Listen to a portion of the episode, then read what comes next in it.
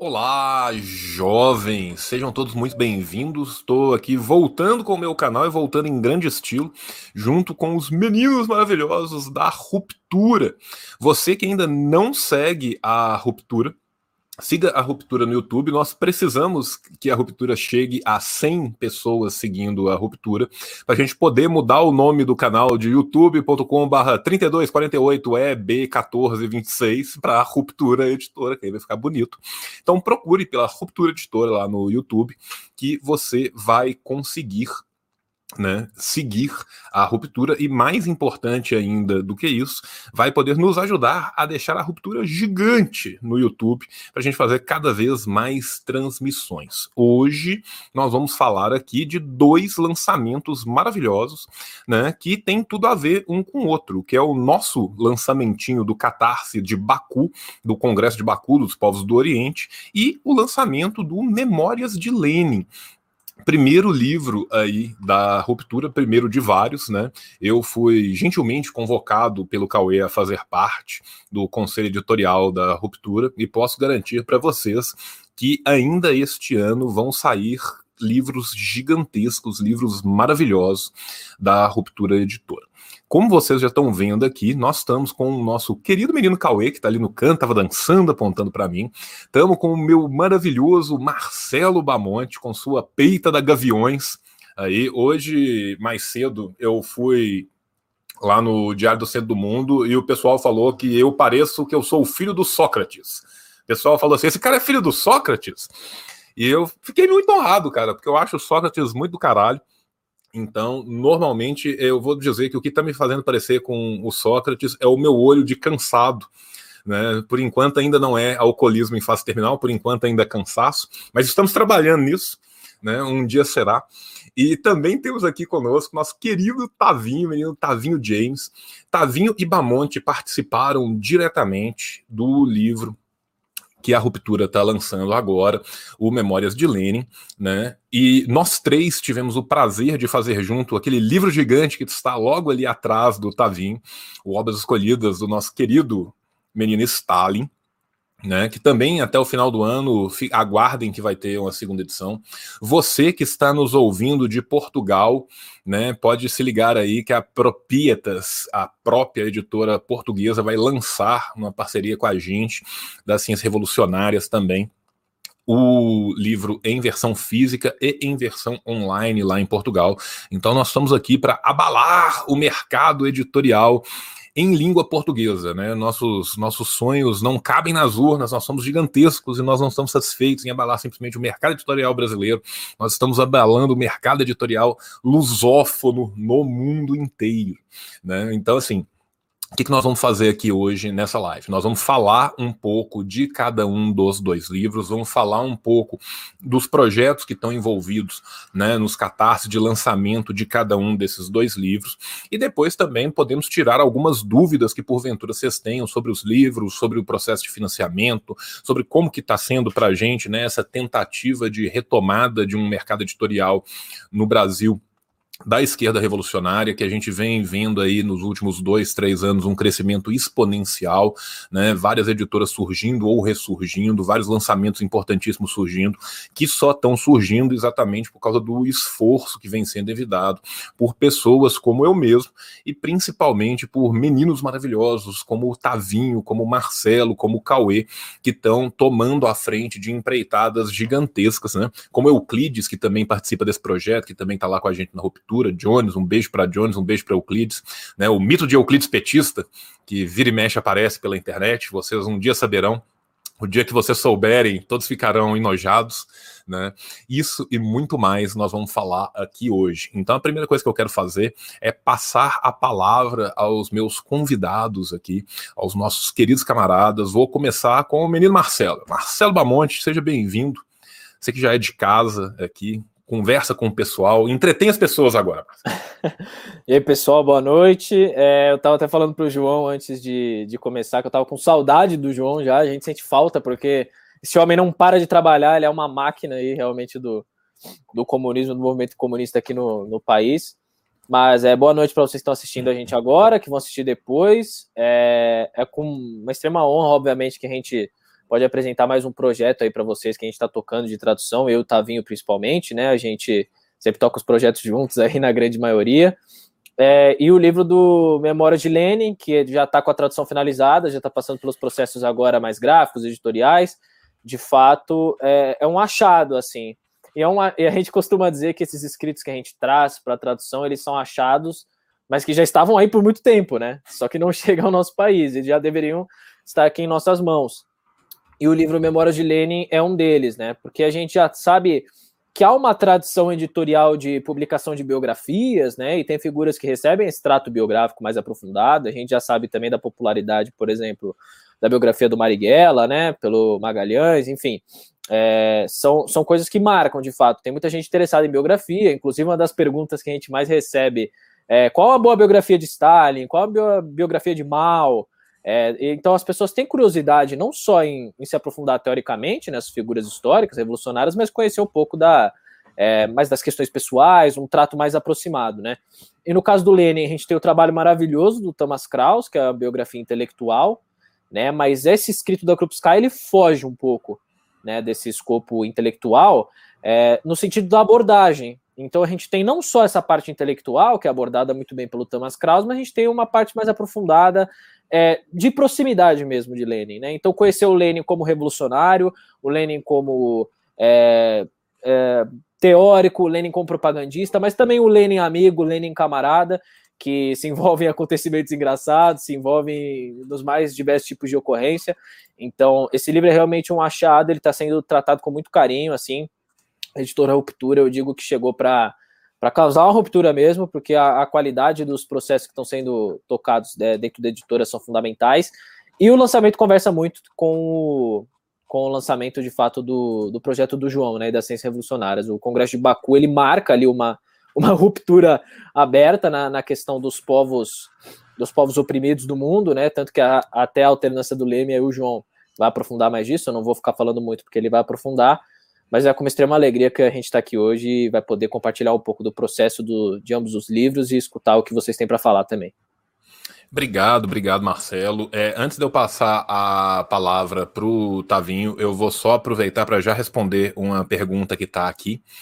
Né? É, o pessoal perguntando, João, como que eu faço para saber o paradeiro do meu livro do Stalin? Seu livro do Stalin ou está na agência de correios que ele deveria estar, ou ele já foi devolvido. Você vai mandar um e-mail para mim, e aí eu e o Marcelo vamos descobrir aonde está o seu livro e vamos entrar em contato com você.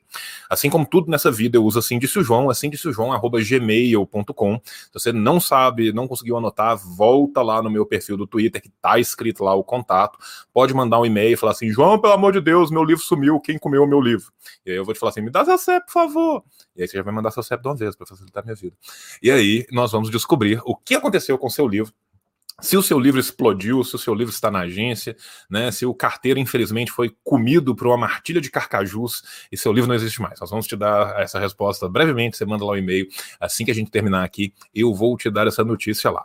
Vou passar a palavra, então, para o menino Tavinho James. Tavinho James, gente, não é apenas um dos homens mais bonitos do Brasil, né? Ele também é um dos melhores tradutores que a gente tem e um puta designer gráfico. Esse homem faz tudo, cara. Esse homem faz tudo. É uma coisa assustadora. O asset do comunismo brasileiro, que é Tavinho. Tavinho, seja muito bem-vindo, cara. Saudades de ti.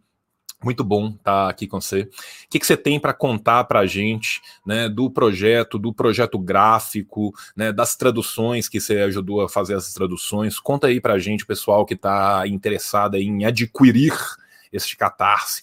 O que, que essas pessoas vão estar levando para casa? Saudade de você também, João. É uma honra estar aqui no Cracks da Bola hoje de novo. Já estive aqui no episódio do Stalin, aquele homem que bloqueava muita gente no Twitter. E, espero que não, espero que não tenha pegado fogo o livro do rapaz. Espero que chegue certo. Mas é bom, é uma honra estar aqui de novo. Sempre uma diversão para mim. E e tá tudo lindo. É isso que eu tenho para falar. O, o, design tá lindo, o livro tá lindo, a tradução tá linda. É, o design do marcador do, de Baku parece que foi um cara muito massa também que fez. E. Mas. Então, ó, ó, o Cauê mostrando aí o Memórias. E, e tá muito massa, esse livro é muito legal, porque exatamente como o Marcelo disse, tem essa, essa falta de biografia no Brasil, ao mesmo tempo que existe um grande interesse por biografias, né? A gente tem a do, do Mário Magalhães do Marighella, que o Marcelo comentou, mas também tem outras obras biográficas que, é, que eu pessoalmente tenho muita, é, muito interesse, porque traz também uma, uma parte pessoal e quem melhor para trazer uma parte mais pessoal, mais privada do Lenin do que a Krupskaya? Então, além de uma pedagoga imensa, acho que a maior pedagoga da história do, do socialismo, uh, então ela tem uma escrita muito boa, muito tranquila de ler, para pessoa que não conhece nada do Lenin, pega rápido para ler e é tranquilo, e a gente também está num esforcinho ali de atualizar as notas, assim como teve no Stalin, né? Eu, esses dias eu estava folheando o Stalin, peguei, sei lá, na primeira parte do livro, né? Tem três partes do Stalin. E lá para a página 300 eu fui ver a nota e estava tipo na 180. então, e quem fez as notas tá fazendo as do, do, do Lene, do, do Memórias de Lene. Então, esperem por aí também, bastante nota para. É, é melhor ficar de mais que de menos, né? Então, esperem bastante nota para dar uma, uma ajudada para quem está de primeira viagem. Para quem não está de primeira viagem, também tem muitos debates que são aprofundados pela Krupskaya. E, e também é muito bom trazer para o Brasil, ter trazido ao Brasil, é, o, o, Congresso de Baku, que foi um importante congresso, é, principalmente quando a gente pensa de um lado do Lenin, que ele é um pouco oculto, às vezes propositalmente, às vezes por desconhecimento, que é o lado anticolonial do Lenin, o, o Lenin que não pensa só a metrópole, o Lenin que pensa o, o proletário do, da Índia, por exemplo, ou de, de outros países da Ásia, da África. É, então é muito interessante, esses dois projetos são dois projetos imensos, em, não em tamanho gráfico, porque não vai ser tão grande, quem tinha página ali já está bom demais, mas, ó, mas é, comprem os projetos, apoiem, apoiem a Ruptura também, que é uma editora que, que surgiu e se tudo der certo, surgiu para ficar e para já dar conta de certo atraso que existe no, no mercado editorial brasileiro, que é tarefa prioritária para a gente, que sem teoria não tem prática ou tem uma prática que é muito errada e que não é essa que a gente quer. Então, vou passar minha palavra aqui. Obrigado, obrigado, Tavinho. É, eu quero aproveitar que o Tavinho falou de notas, falar que eu dei meu contributo pessoal às notas no, no livro do Stalin. Meu prefácio de 22 páginas tem 100 notas. Né? Então, assim, eu, eu tenho esse péssimo hábito que metade das páginas são notas de rodapé. Então, assim, mas para quem está acostumado com livros escritos por historiadores, a pessoa já está esperando que o livro tenha muitos rodapés, né? E eu sei que quando tem o nome de Euclides envolvido em qualquer projeto, a gente vai ter 332 mil notas de rodapé, porque o Euclides é um historiador ainda pior do que eu, nesse sentido de pôr nota de rodapé. Mas isso permite para as pessoas duas leituras, permite para as pessoas leitura em dois níveis, o que é uma coisa maravilhosa para quem gosta de fato, né, de se aprofundar no tema que está lendo o livro, porque você pode simplesmente ler o livro mais superficialmente, de uma forma mais corrida, e pegando o texto e indo ali no fluido, e toda vez que você quer também, você pode fazer uma segunda leitura do livro, que é a leitura através das notas, que é vendo o que, que foi colocado ali na pesquisa, as referências, às vezes uma referência geográfica que é mais obscura para a gente, tá lá, às vezes um congresso que aconteceu, uma reunião que aconteceu, pessoas que aconteceram, importantes nomes políticos que estão ali que você não conhece, tudo isso, esse trabalho editorial, que é um trabalho árduo até falar chega, né? Ele permite para a gente. Eu sei como é que é esse trabalho, porque, por exemplo, quando a gente estava escrevendo o livro do Engels, de, dos escritos militares de Engels, o Euclides todo dia postava uma foto que eu mandava no grupo diferente, de eu lendo algum jornal obscuro do século XIX em alemão para tentar achar um termo ou uma referência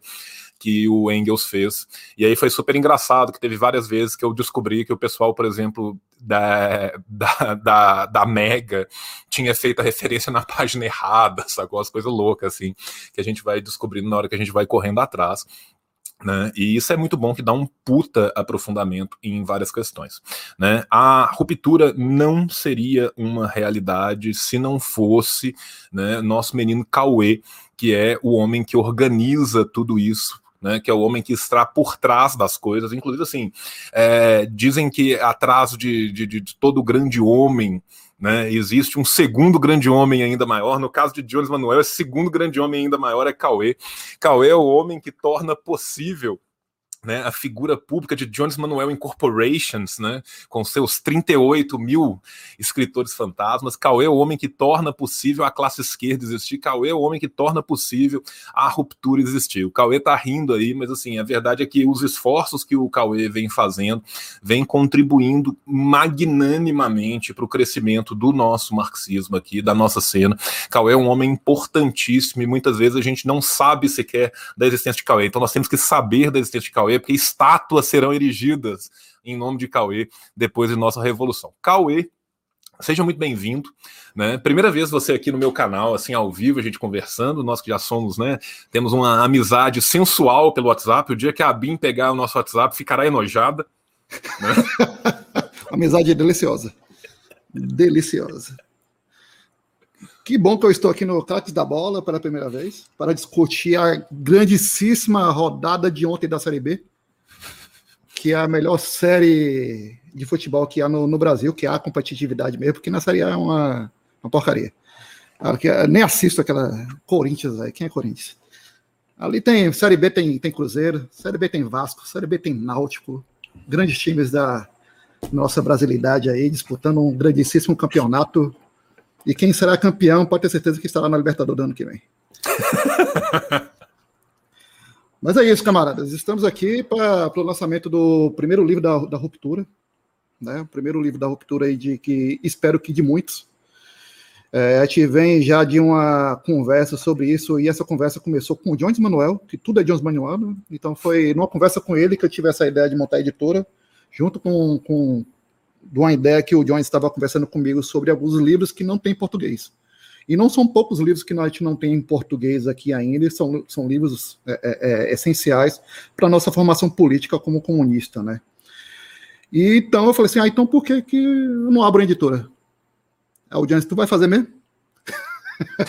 tu não já tem muita coisa para fazer, não? Eu falei assim, não, acho que dá, dá para encaixar e, e, e, e abrir uma editora. Então eu chamei uma camarada que, amiga minha, que já trabalhava com, com, com, editoras, né? Então ela tem uma experiência que eu não tenho com editoras, porque minha experiência é total só de gestão.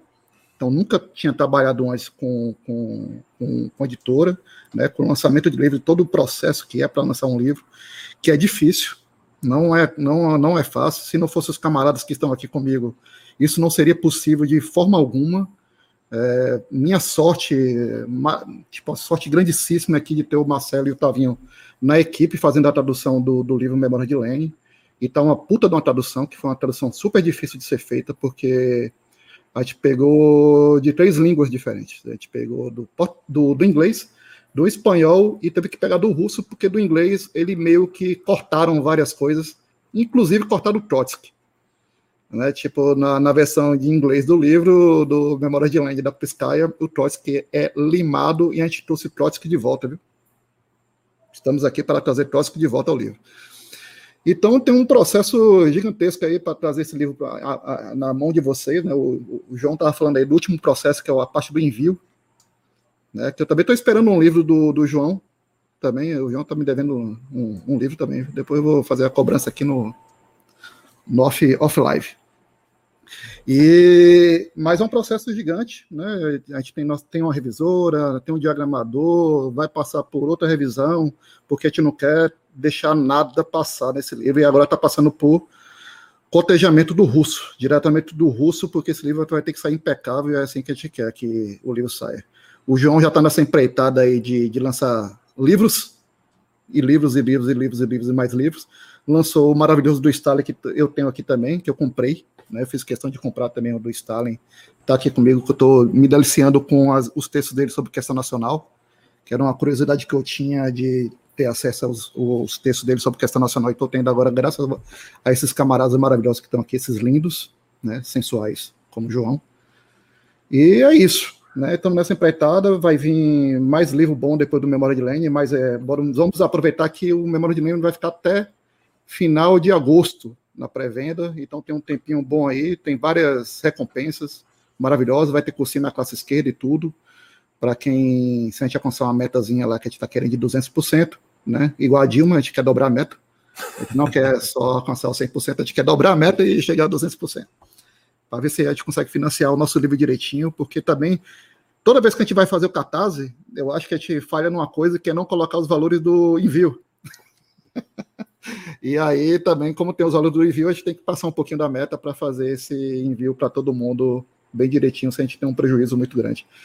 Mas é isso, camaradas. Eu acho que tá vindo aí, né? É, o Marcelo e o Tavinho vão poder falar melhor sobre o livro e sobre as curiosidades, porque eles já leram o livro todinho de cabo a rabo, já revisaram, já fizeram muita coisa com o livro. Tem várias notas de rodapé que não vem no final do livro. Né? A nota de rodapé está na, na página. a que se destina a nota de rodapé não vai vir no final do livro.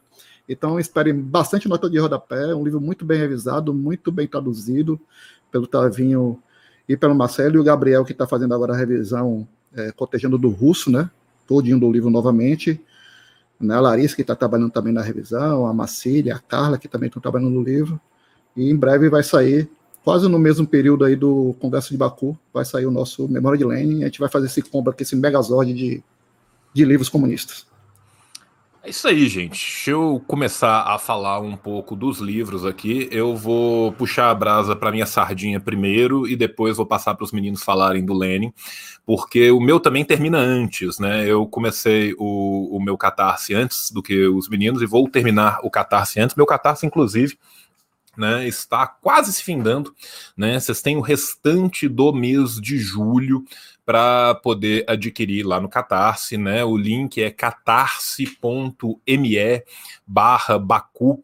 Vou pedir para quem estiver operando aqui, acho que é o Cauê, não sei se é o Cauê, para colocar o link do, do Catarse aí na tela para quem puder ver, né? E como que a gente está fazendo lá? Nós estamos fazendo o livro praticamente a preço de custo. Nós estamos vendendo o livro muito barato. Por quê? Porque a nossa ideia é que o livro se espalhe. A gente quer, obviamente, que o livro se pague.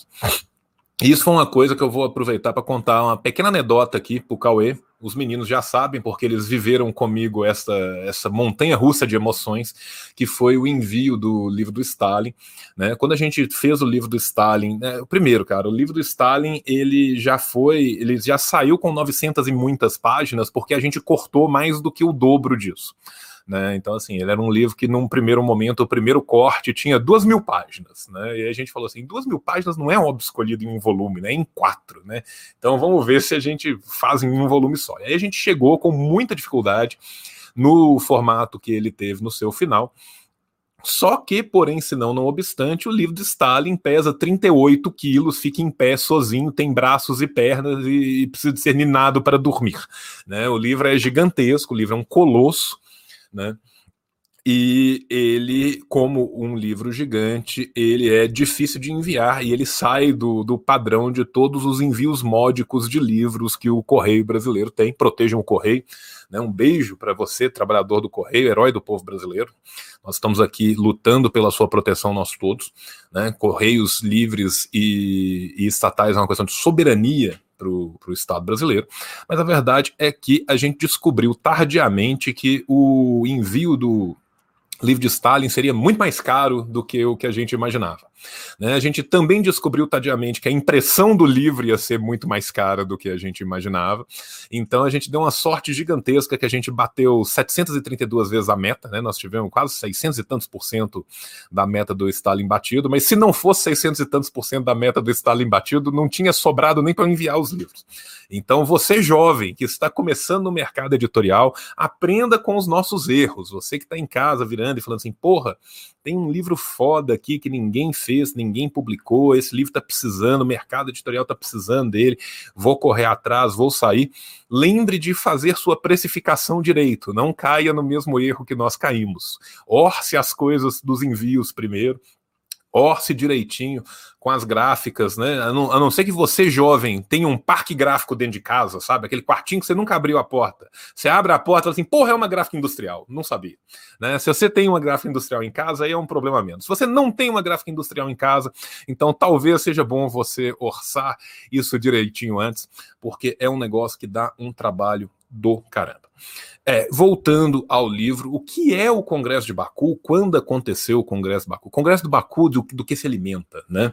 O Congresso do, de Baku dos povos do Oriente aconteceu em Baku, por incrível que pareça, capital do Azerbaijão, em 1920, dos dias 1 ao dia 7 de setembro. Ou seja, agora em setembro vai fazer 101 anos que este congresso aconteceu.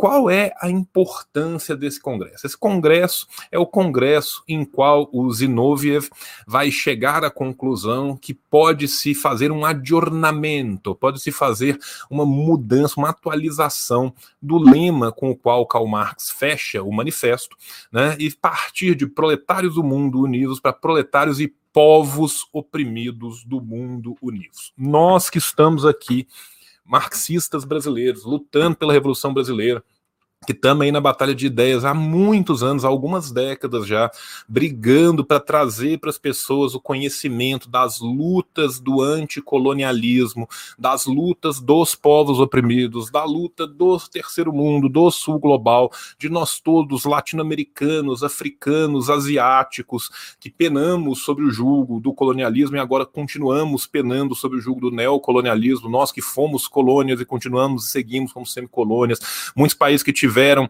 uma independência, independência essa cooptada pelo neocolonialismo na sequência. Essas lutas têm uma história, essas lutas não vieram do nada, essas lutas não foram simplesmente inventadas pelos povos que as conduziram no, na segunda metade do século XX, no segundo pós-guerra, não. Essas lutas aconteceram desde muito antes e elas são fruto né, de um desenvolvimento que começa lá com a teoria marxiana e engeliana, né, que vai permear as lutas do século XIX, mas que vai ser coroado finalmente no século XX. Vai ser coroado quando e como.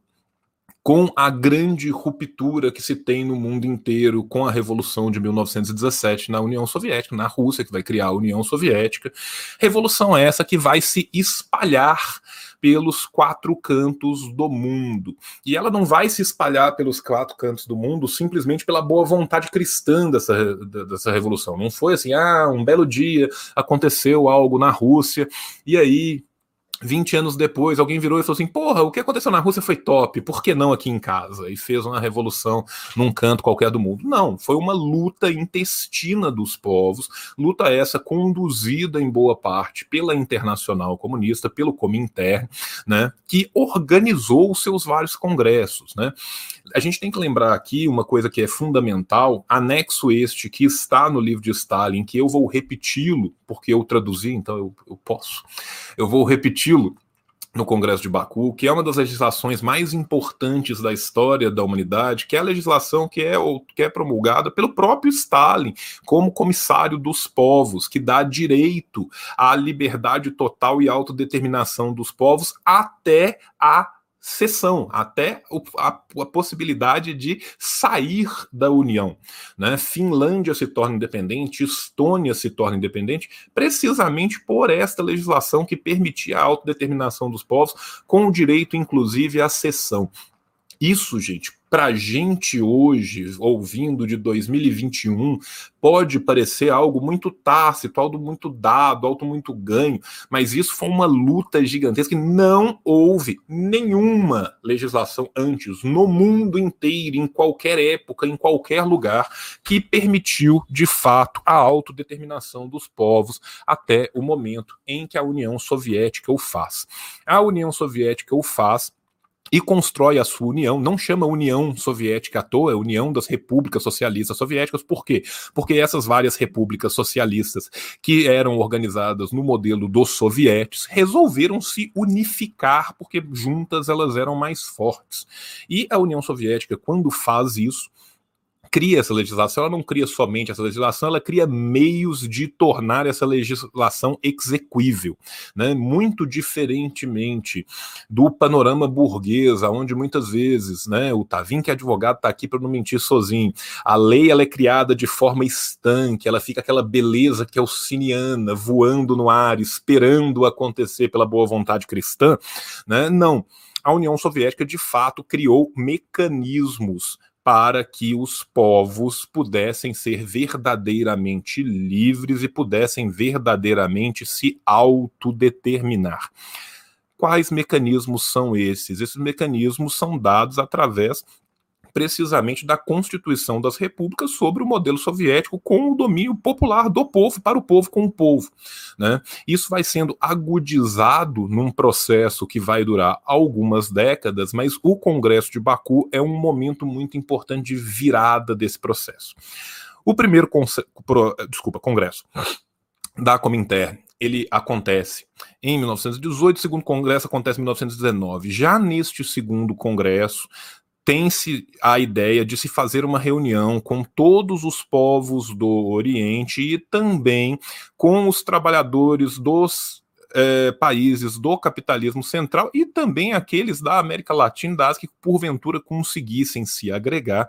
E então, em Baku, um mês e meio depois do congresso que tinha sido realizado em Moscou e São Petersburgo, vai se reunir esse congresso. Este congresso para 1920, ele tem um tamanho que é épico, que é uma coisa gigantesca. Você tem mais de 1.900 congressistas. Eu não estou falando 1.900 é, pessoas que foram para o Congresso, não, 1.900 congressistas inscritos com voto dentro desse Congresso. As é, delegações foram ainda mais voltosas do que isso. Vocês pensarem o que, que era em 1920 pessoas de 40, 50 etnias diferentes, países diferentes, se deslocarem até o Azerbaijão para um congresso desse tamanho é algo que nunca tinha acontecido antes em congresso nenhum de internacional alguma né? Nem a segunda internacional, nos seus momentos mais vendilhões, que ela conseguiu um apoio né, das hóstios liberais na Europa, tinha conseguido congressos tão absurdamente vultosos como foi esse. E esse foi o congresso que as pessoas literalmente morreram para chegar nesse congresso. As pessoas foram perseguidas no caminho desse congresso. Algumas dessas histórias eu vou contar no prefácio do livro, tá? Eram viagens realmente assim é, loucas que as pessoas faziam. Então, por exemplo, assim, o pessoal das ilhas é, é da, das Dutch West Islands, né? As, as Antilhas holandesas ocidentais, eles tinham que sair de barco sendo perseguido pela marinha mercante holandesa. Às vezes o barco era derrubado, essas pessoas pegavam tempestades no meio do mar. Os turcos também foram pelo mar. Tive, teve barco dos turcos que foi, é, que foi derrubado. Tiveram várias caravanas de povos da Ásia Central, que foram caravanas de 4, 5, 6 mil quilômetros a cavalo em direção a, a, Baku. Então, assim, são histórias fenomenais, são histórias fascinantes que estão lá né, dentro do, do Congresso. O que, que o Congresso é, na verdade? O Congresso é uma discussão pormenorizada de tudo aquilo que interessava aqueles povos. Então, assim, a tradução que eu fiz, né, que eu e o Ulisses fizemos, o que que ela traz? Ela traz as atas estenográficas completas de todo o Congresso, mais vários anexos que nós selecionamos para estar tá ali. Um dos anexos, que é um dos anexos mais maravilhosos que a gente tem, é um anexo de gente ligada ao Bund, que era uma organização judaica é, de marxistas russos falando sobre colonização da Palestina e a necessidade de combater o sionismo. Isso é de 1920, esse texto. Tá? Falando da necessidade de uma Palestina que combatesse o sionismo e que fosse organizada num molde comunista. Isso é um texto de 1920, um texto inédito em português, texto maravilhoso, que é um dos anexos. Cada dia das reuniões, são sete dias de atas estenográficas que a gente traduziu, eles vão focar num tema. Então você tem questão nacional, você tem um dia inteiro de questão feminina das mulheres falando, você tem várias congressistas mulheres, elas vão, elas dão as suas opiniões, dão os seus inputs, falam da necessidade que elas têm, do que, que elas sofrem, do que, que elas precisam. Você tem o dia da questão islâmica e do marxismo, uma ligação possível ou não, uma discussão profunda e muito interessante que você tem sobre as possibilidades de se desenvolver o marxismo nesses países que muitas vezes são de maioria islâmica. Então, assim, você tem a questão da questão nacional, que está ali. Você tem ah, questões que vão falar sobre como o nacionalismo e o internacionalismo vão se coligar nesses países, que tipo de revolução é necessária para esses países, quais são as características daquele país. A gente tem que pensar aqui, gente, que nós estamos muitas vezes falando de países que não são países que tinham já passado por uma revolução industrial, que tinham um grande proletariado urbano. Não. Ao contrário, você está discutindo ali a necessidade de revolução camponesa tá? Então é Congresso de Baku Maoísta, cercando a cidade pelos campos. Você tem coisas maravilhosas ali no Congresso de Baku. Né, que foi uma tradução que a gente fez com muito esmero. A gente comparou né, as atas estenográficas feitas em inglês, as atas estenográficas feitas em francês e o original russo, para a gente poder chegar nas traduções que a gente teve.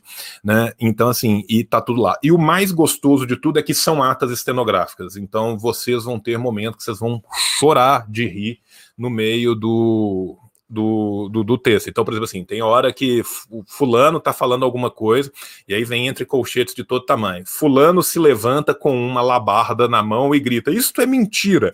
Começa um burburinho. Aí fica um tempo, tem três pontinhos que ficam um tempo. Terminado o burburinho, volta-se a sessão. Sabe, tem, tem, tem várias coisas. Então, assim, tem hora que alguém fala alguma coisa tal, todos emocionados levantam as suas espadas e cantam a internacional. Você tem momentos maravilhosos, assim, dentro do Congresso que é uma leitura, além de tudo, muito gostosa. Para além disso, o Congresso ainda traz alguns documentos que são documentos históricos muito interessantes. Então, por exemplo, o último discurso escrito do John Reed antes de morrer é no Congresso de Baku. John Reed morre logo depois de voltar, de regressar do Congresso de Baku, e o último discurso escrito de John Reed é no Congresso de Baku, um documento esse que estava inédito em português há mais de 100 anos para nós, e que agora a gente tem esse documento. É na íntegra, né? A gente conseguiu a íntegra do discurso, porque muitas vezes em atas estenográficas as pessoas resumem o discurso. Por quê? Porque o Congresso ele tinha como línguas oficiais do Congresso o russo e o turcomano né? E às vezes o sujeito fazia um discurso em russo que era vertido para o turcomano, ou em turcomano que era vertido para o russo, e aí o tradutor dava uma ideia geral do discurso daquela pessoa. Falava, olha, fulano falou X, Y e Z, né? Que era basicamente o que o tradutor absorveu e passou adiante daquele texto que tinha sido minutado. No discurso do John Reed, não, a gente conseguiu a o, o, discurso original inteiro do, do John Reed e tá lá, que é um puta documento histórico também para a gente ter. Então, tudo isso e muito mais vai estar tá lá disponível no catarse.me barra Baku, né? E você que está nos vendo e é de fora do Brasil, a gente tem uma, um plano é, especial lá para quem quer não quer o livro físico, é só o livro é, virtual. Você pode pegar lá o seu plano de web congressista, né? E você também brasileiro que quer só o livro virtual, fala assim, não, eu não, não gosto mais de livro físico. Meu rolê agora é o Kindle, é meu leitor, meu leitor da Xiaomi do caralho que eu peguei aí e não quero mais livro físico. Você também pode. E ainda você, livreiro, que porventura esteja nos ouvindo, fala assim: porra, achei legal, acho que tem uma possibilidade legal de venda. Eu não quero comprar um, eu quero comprar 25, eu quero comprar 50, eu quero comprar 100. Tem a possibilidade lá também. Né? E qualquer outra dúvida, vocês podem entrar em contato comigo direto pelo e-mail. O catarse do Congresso de Baku vai ficar online até o dia 1 de agosto, 1 ou 2 de agosto, se eu não me engano. É, acho que é dia 1 né? Nós vamos estar tá fazendo essa live aqui no dia 30, que é domingo, logo antes, eu vou estar tá lá na TV 247 com o Hortman. Um beijo para o menino Hortman, que sempre abre as portas para todos nós. Né, para estar tá falando um pouco lá do Congresso e também mais para frente vou fazer alguns outros vídeos aqui na Twitch falando do Congresso, né? Então assim agradeço muito a todos que têm interesse de conhecer o Congresso. Recomendo muito. É um livro que, além de tudo, além de tudo, está ridiculamente barato, tá? E dentro do livro, para além deste livro maravilhoso, nós vamos colocar também algumas fotos bem bacanas da época que a gente conseguiu acesso a fotos do próprio Congresso, tá? E vão estar tá anexadas lá no nosso material gráfico. Além disso tudo, né, tem as artes do menino Koba Arte e a arte do Tavinho, gente. Para quem não sabe, o Congresso tem também a arte do Tavinho. Então, o marcador será do Tavinho. O pôster será do Koba Art, né, do Marlon, um beijo pro menino Marlon. A capa também é dele, ficou maravilhosa. Então, assim, é um projeto gráfico muito bonito, né? O livro, naquele pólen gold, naquele pólen soft gostoso de ler, que fica bonitinho na mão, que não dói o olho, não é aquele offset brancão que você lê três páginas e depois procura um oculista, né? Então, assim, vai ser um livro de muita qualidade, né? E recomendo a todos vocês que possam conhecer o, o Congresso de Baku. Tá aí o livro, olha que coisa linda, Povos Oprimidos Univos, o Congresso de Baku dos Povos do Oriente, né? Aí estão as artes. Nessa arte está o marcador do Koba, mas vai ter o marcador secreto do Tavinho também, que já tem a arte publicada no Twitter, e eu vou publicar ela de novo, vou atualizar ali com o marcador do Tavim, né? E ainda tem uma outra coisa, né? O congresso, o, pro, o projeto agora está com 70 e poucos por cento. Se ele bater 100%, todo mundo, em vez de ganhar um marcador, só ganha os dois tá? Deu a louca no gerente, ele batendo 100%, vocês ganham os dois marcadores. Você fala assim, João, eu gosto de ler o livro ao mesmo tempo, de trás para frente e de frente para trás, mas eu também gosto de ler o livro da metade para o começo e da metade para o final. E aí você pode usar as duas orelhas e os dois marcadores ao mesmo tempo, marcar seu livro em quatro lugares diferentes, porque é esse público que eu estou buscando, o público que lê o livro de quatro formas diferentes ao mesmo tempo. Né? A gente sabe que esse é o público maior e é para isso que a gente fez as duas orelhas e os dois marcadores. Então você pode aproveitar tudo isso lá no, no nosso Catarse, né? E eu vou passar a palavra agora para o Marcelo poder falar um pouco do livro. Eu também quero falar um pouco do, do livro do Lenin e também falar dos esforços de Lenin, porque se não fosse Lenin, não teria o Congresso de Baku. Eu vou até aproveitar e antes de passar a palavra, vou falar disso, que isso é muito importante. Lenin tinha uma visão global do desenvolvimento das forças do capitalismo e das forças da revolução mundial, que era de fato mundial. Os marxistas russos foram os primeiros a ter essa preocupação tão globalizada, entendendo o imperialismo na sua face de dominação mundial, de entender a necessidade de ruptura.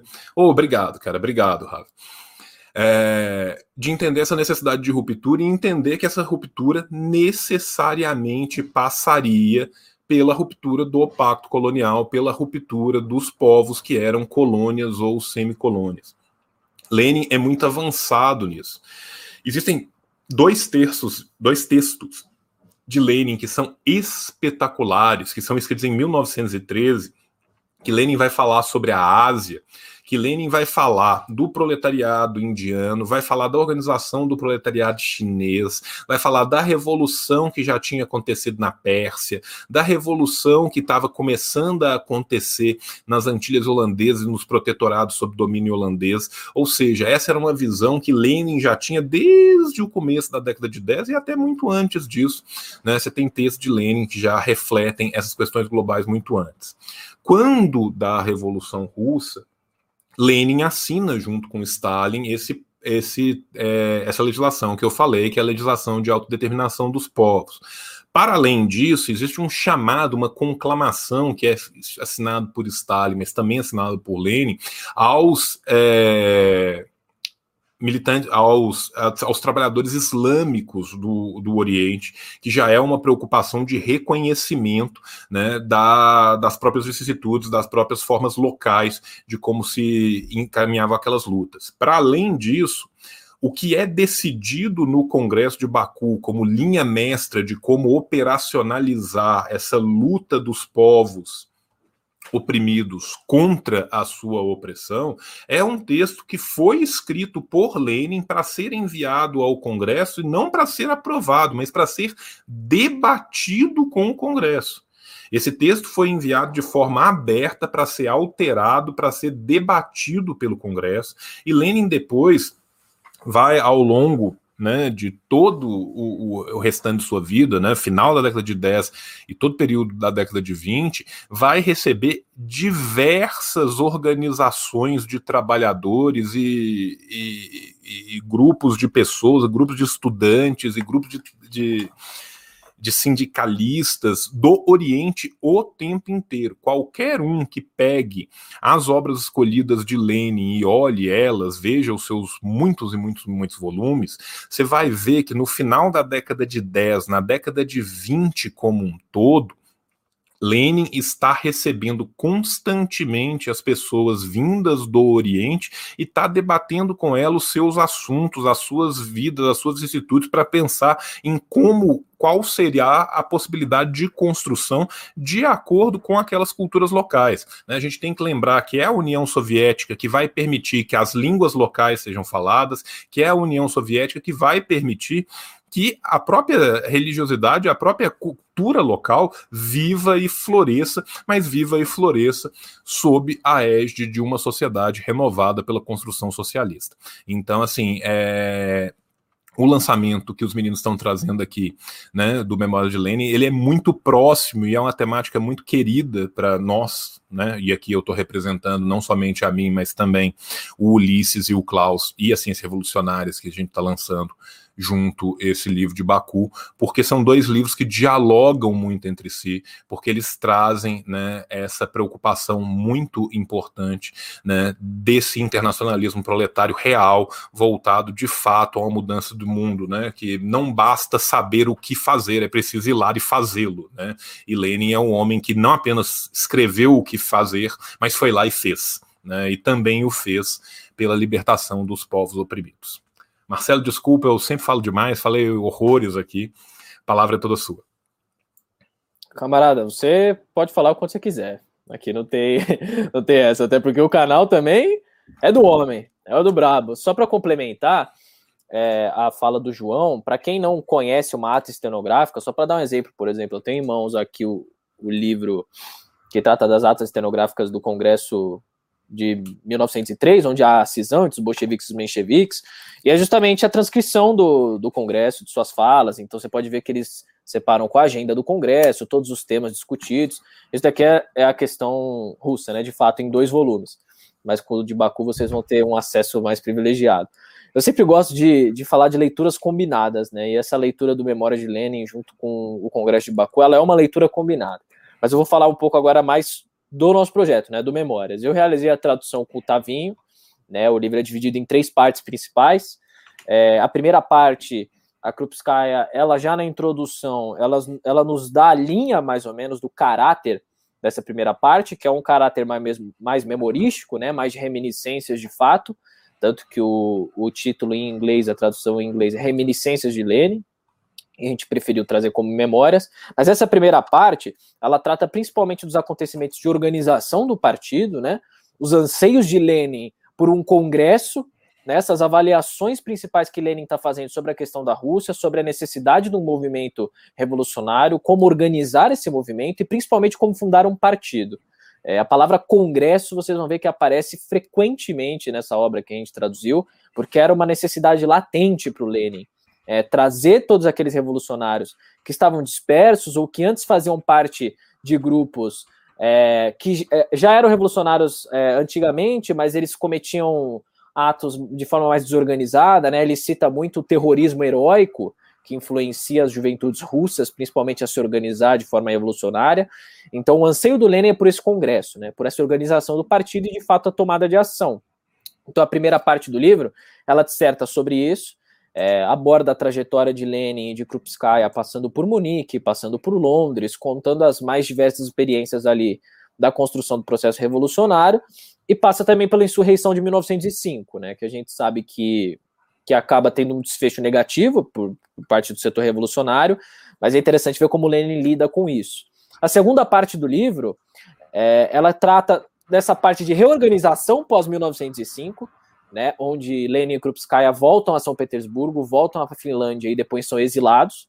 Né, vocês vão ver que os exílios são fatores constantes. Né? Nas lives do Stalin, por exemplo, a gente exemplificou que o Stalin vivia mais exilado do que dentro da própria Rússia, né? É, e os revolucionários passavam justamente por isso. Assim. E essa segunda parte mostra a reorganização é, desses revolucionários, o Lenin recebendo esses revolucionários para tentar reorganizar essas atividades, principalmente atividades da circulação de um jornal né? A gente sabe que em 1902 vai surgir o que fazer, então aquela necessidade pujante de, primeiro, combater a social-democracia, que promovia aquele reboquismo, aquele oportunismo, principalmente economicismo, e a principal coisa que era organizar esse processo de agitação e propaganda. Que sem esse processo de agitação e propaganda não há disseminação da própria agitação revolucionária, sem essa teoria revolucionária não se eleva a consciência de classe das massas. e para Lenin isso era muito claro. Então essa segunda parte do livro, que eu também abordei na tradução até o comecinho, né, eu vou até os anos da nova explosão revolucionária, trata disso. E o Tavinho vai poder falar um pouco mais da, da parte dele, que trata da guerra civil e do processo. É, é, na, da guerra civil, não, quer dizer, da, da grande guerra imperialista, né?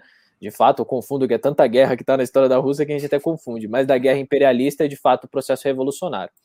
É, esse livro surgiu no anseio, na verdade, de trazer essas memórias de fato é, mais aproximadas sobre Lenin. Né, eu acabei, eu vi um comentário aqui rolando enquanto o João estava estava falando um pouco sobre o Congresso, que era necessário mostrar essa face mais humana de Lenin, né? Onde é criado um estereótipo, e é criado esse estereótipo, principalmente em cima dos revolucionários, do, do Lenin bruto, do Lenin um ditador feroz.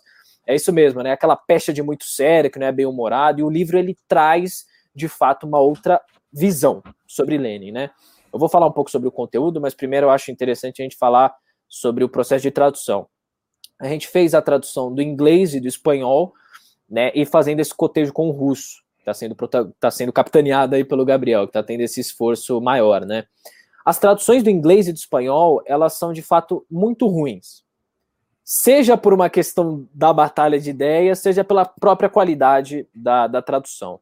A tradução em inglês ela foi publicada em 2015 por o Instituto Anarco-Comunista, né, e ela foi publicada só em versão digital.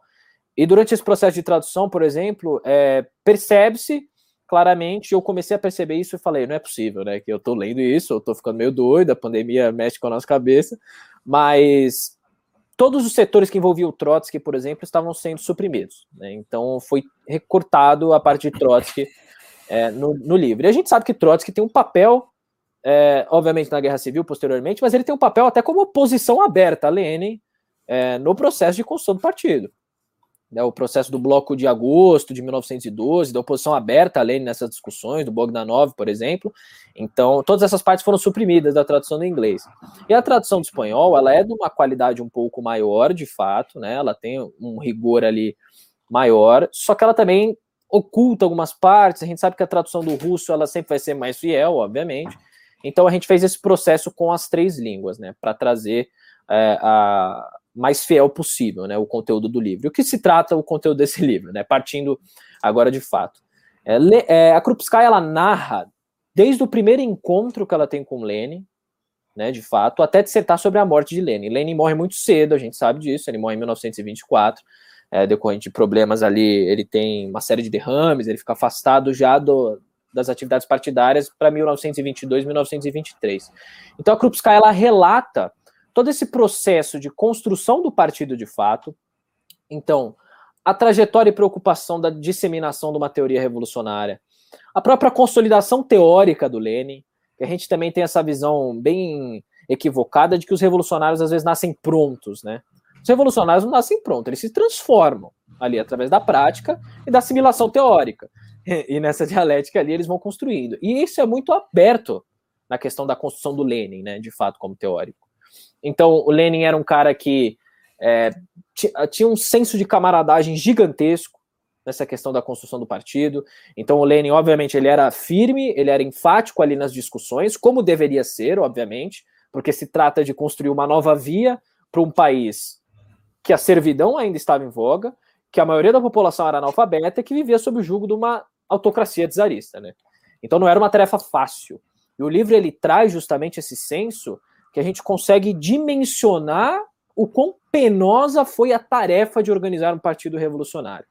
E Lenin, agora também recorrendo um pouco a Che, não perdia a ternura, apesar de ser firme durante esse processo, né? Então o Lenin ele sabia, e a Krupskaya exemplifica muito isso, é, o Lenin fazia a estrita separação ali do, do pessoal e do político. Então ele sabia que ele poderia contar com você numa próxima, mesmo que vocês tivessem divergências em tal congresso. E isso é exemplificado de forma muito clara, né? Traz para nós à tona uma imagem de Lenin que a gente não conhece, porque a maioria dos materiais que a gente tem acesso são os materiais teóricos do Lenin, né? As grandes obras de Lenin, enfim, até as próprias obras escolhidas, que já foram editadas e reeditadas, elas estão em circulação aqui no nosso país. Mas uma biografia, de fato, onde a Krupskaya aborda o lado de Lenin mais humano, mais camarada, o seu trato para com os outros camaradas, né? a, a, questão da própria organização, das viagens que ele fazia, até os próprios hobbies do Lenin, né? É, falando que ele gostava de caçar, como ele gostava da natureza, de andar de bicicleta, o seu método de estudo, né? A gente tem um texto muito importante da Kupskaya que se chama Como Lenin estudava Marx, e ele já é uma obra-prima, tanto que a gente até disponibilizou no nosso Catarse, né? A tradução é do camarada Gabriel Land, é, aqui de São Paulo, a gente disponibilizou, e isso é uma pequena amostra dos lados mais pessoais que a gente tem de Lenin, né, nesse livro. Então, a Krupskaya ela consegue de forma muito também didática, né? Porque ela também expõe a teoria de Lenin, né? A própria construção teórica de Lenin, o que ele pensava, como ele observava os problemas candentes da Rússia. Então, ela de forma muito didática, ela nos traz não só uma contextualização ali da Rússia à época, como as pessoas se deslocavam para fazer esses encontros, como a atividade clandestina revolucionária funcionava. Então, ela nos relata desde o envio de jornais dentro de barris de cerveja, até os lotes dos jornais sendo despejados no mar, para que outros camaradas pudessem retirar e fazer essa distribuição ilegal. Desde esse ponto até a, as, as ocasiões que Lenin quase morre né, durante esse processo revolucionário. Assim, Lenin ele passa por dificuldades que são tão difíceis de dimensionar que até nos impressiona como a Krupskaya coloca tão facilmente no papel né, o que aconteceu. E esse Memória de Lenin, ele de fato é, é, é um livro primoroso nesse sentido, que ele dá para a gente uma dimensão totalmente diferente daquela que nós já temos sobre o processo de construção do partido, sobre a cisão do partido em 1903. Ela expõe claramente o, a, o trabalho de agentes provocadores, as dissidências próprias do partido, né? Porque às vezes a gente tem também essa fantasiosa ilusão e ah, o Jones é maravilhoso, né? Um lindo também. A gente tem essa fantasiosa ilusão e principalmente nos movimentos atuais agora, essa ilusão da grande frente, né, essa frente mística de esquerda que vai nos levar à emancipação e vai nos levar aos grandes combates, quando na verdade dentro dessa frente existem oportunistas, existem reboquistas e existem aqueles que não compreendem da tática e estratégia socialista, de fato. E movidos simplesmente por esse anseio revolucionário que não é bem direcionado, acabam cometendo erros. E na história da Rússia isso é pujante, assim. Você vai ver é, lendo as páginas dos revolucionários que Lenin tem um confronto aberto, de fato, mesmo que esses revolucionários cheguem a, a, protagonizar um papel importante posteriormente. Então a gente consegue ver os embates do Lenin com o Plekhanov, a gente vê os embates com o Bogdanov, a gente vê os embates com Trotsky principalmente. E foi muito interessante a gente trazer o Trotsky de volta, literalmente, das traduções, porque ele não estava na, na tradução do inglês, porque a gente vê as dissidências claramente abertas ali, as divergências táticas, mas a gente vê a própria construção do Lenin sobre seus conceitos, né? Porque os escritos do Lenin a gente nunca pode tomar eles como, como fixos ali. Óbvio que Lenin escreve para a realidade russa, mas se você pega o que fazer, por exemplo, ali você encontra obviamente uma obra-prima, ao meu ver, no quesito de organização, mas você encontra também bases, né, fundantes ali do, do pensamento de Lenin, que são desenvolvidas com o andar da carruagem ali da própria conjuntura. E o livro traz isso de forma muito clara. Mas também traz momentos engraçados, né? a gente tem que trazer um, pouco o riso aí, não só a discussão mais enfática. Então, tem momentos Lenin é, quase perde o olho porque bate uma bicicleta atrás de um carro porque estava distraído. A gente tem as grandes crises nervosas de Lenin, né, o que afeta muito sua saúde. Então a Krupskaya lá relata que o Lenin às vezes estudava tanto e ficava tão atenuado, é, tão é, cansado com essas discussões que ele desenvolve doenças, principalmente de pele, então ele tem que fazer um tratamento ali. Mas a gente tem o Lenin é, camarada, ainda em festividades, bebendo com seus camaradas, conversando, né? O Lenin era uma pessoa também. A gente não pode colocar um patamar messiânico ali. Lenin era uma pessoa, era um revolucionário firme e que desempenhou um papel fundamental é, no século XX e conversa muito com o Congresso de Baku. Né? O Congresso de Baku ele já é uma raridade, ele já é uma eventualidade rara, né, por ter acontecido. Porque a gente sabe que estava no fim de uma primeira guerra imperialista ali e na decorrência da guerra civil russa. E mesmo assim há essa organização e há esse esforço de organização dos povos, justamente porque não há outra saída, como o João falou. É, se observa que, que não há outra saída. O Jones comentou aqui que o Lenin malhava, ele malhava mesmo. O Lenin ele era preocupado com a questão física. Inclusive, ele fazia tudo de bicicleta, ele fazia trilhas, e a Krupskaya relata essas trilhas. Enfim, o Lenin ele era muito preocupado com isso, de fato. É, vocês vão saber nesse livro, desde a, principal, desde a principal divergência teórica de Lenin com os reformistas é, da Segunda Internacional, até qual era a sopa preferida de Lenin, para vocês terem noção do escopo é, que o livro atinge. Mas só encaminhando agora para passar para o Tavinho falar um pouco mais da parte dele, é, foi uma honra traduzir de fato esse projeto. É, as notas de rodapé elas estão elas estão muito bem feitas, exigem um estudo muito grande. Então, às vezes, eu Tavinho, a gente passava ali uma hora, duas horas para fazer uma nota de rodapé só, porque a gente vai atrás dos textos inéditos que, que Lenin às vezes cita, que a própria Krupskaya cita, né? Porque muitos dos panfletos se perdem ali ao, durante o processo, porque Lenin é preso, eles são exilados, enfim. Então a gente teve esse carinho, a gente teve esse cuidado de trazer todo esse material. E tá incrível, assim, vai ser uma leitura que vai servir como uma formação teórica, porque você vai ter noção dos embates de perto ali, né? A Krupskaya Obviamente, a gente não deve reduzir ela só a companheira do Lenin, que muitas pessoas fazem isso.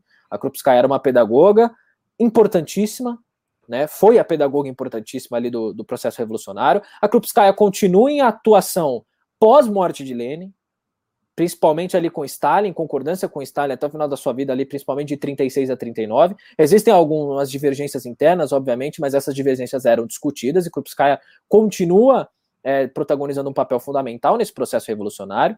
Ela escreve justamente essas memórias após uma estafa muito grande, que é após morte de Lenin e pós 13º Congresso, que ela é mandada de férias para o Cáucaso Sul, e aí que ela começa a escrever essas memórias.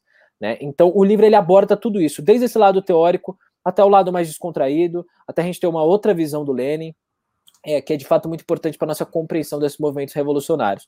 Então, adquirir esse livro junto com o Congresso de Baku, é, já com as leituras prévias que vocês podem ter e para os outros materiais que já estão disponíveis, vai fornecer um panorama completo. É, se vocês quiserem conhecer a figura de Lenin como teórico, como revolucionário, é, mas como camarada, como companheiro de luta, como companheiro amoroso, né? Porque todo mundo tem que amar também, gente. A gente tem que amar. o Lenin também amava, também beijava, fazer uma paquerinha ali. Então, vai ser, vai ser muito importante. Assim, eu, eu tô ansioso para que vocês recebam o livro de fato. Assim. Eu estou ansioso para receber, quem dirá para chegar na mão de vocês. Agora eu vou passar um, um pouco do um pouco para o Tavinho aí, que ele vai falar da parte dele, que também é, é muito interessante.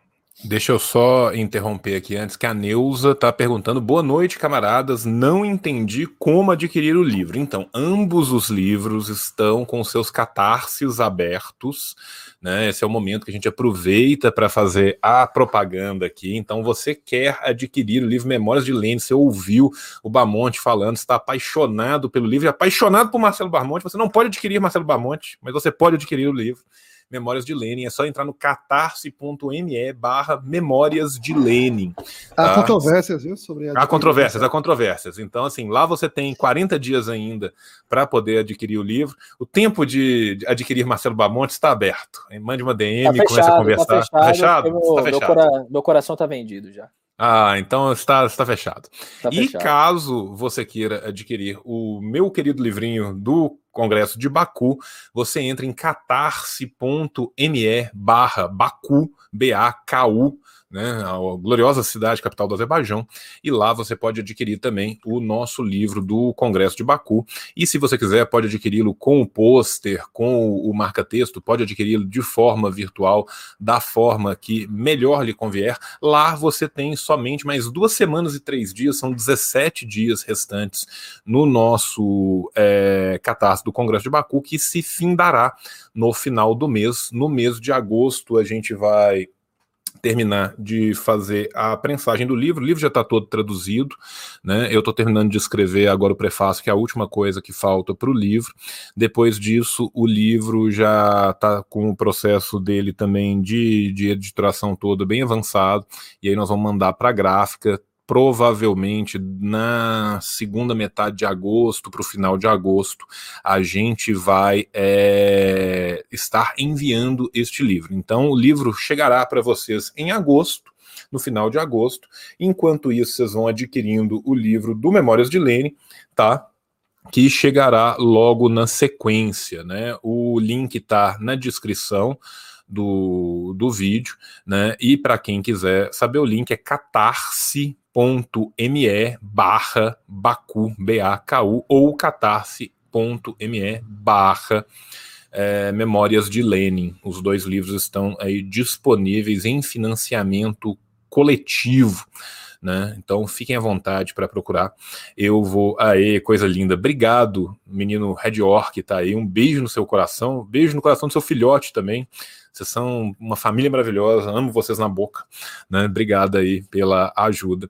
Vou passar a palavra agora para o Tavinho, para o Tavinho falar da parte que ele foi. Aí, ó, todos querem adquirir Marcelo Bamonte. Nós vamos abrir uma fila para isso, para estudar a possibilidade do financiamento coletivo da aquisição coletiva de Marcelo Bamonte. Enquanto isso, o Tavinho vai contando para gente a parte dele do da tradução do Memórias de Lênin. Ô, Jones, obrigado. Você que é, cara. Ô, João, dá para colocar o catarse do, de Baku aqui, que eu não. Eu, eu, sou boomer, né? Eu sou o boomer mais jovem que tem. Dá para colocar o catarse do Memórias aqui? Dá, dá para colocar, cara. Dá é pra você colocar. Tá fazendo isso ou você. É o Cauê, não é o Cauê. Não, não sou eu que tô controlando, é o Cauê. Cauê, faz essa boa, por favor, então. É, Coloca o banner mas... aí, no banner, adiciona o banner aí, catarse.me. Mas o da tela não dá para colocar? Eu não sei. Dá, dá para colocar na tela. Uma negação. Mas enquanto eu descubro como, como faz isso. Eu, eu, eu, coloco, eu coloco aqui. Tranquilo. É, então, repetindo, né? Muito importante a gente. É, o pessoal ir comprando os livros, são dois livraços.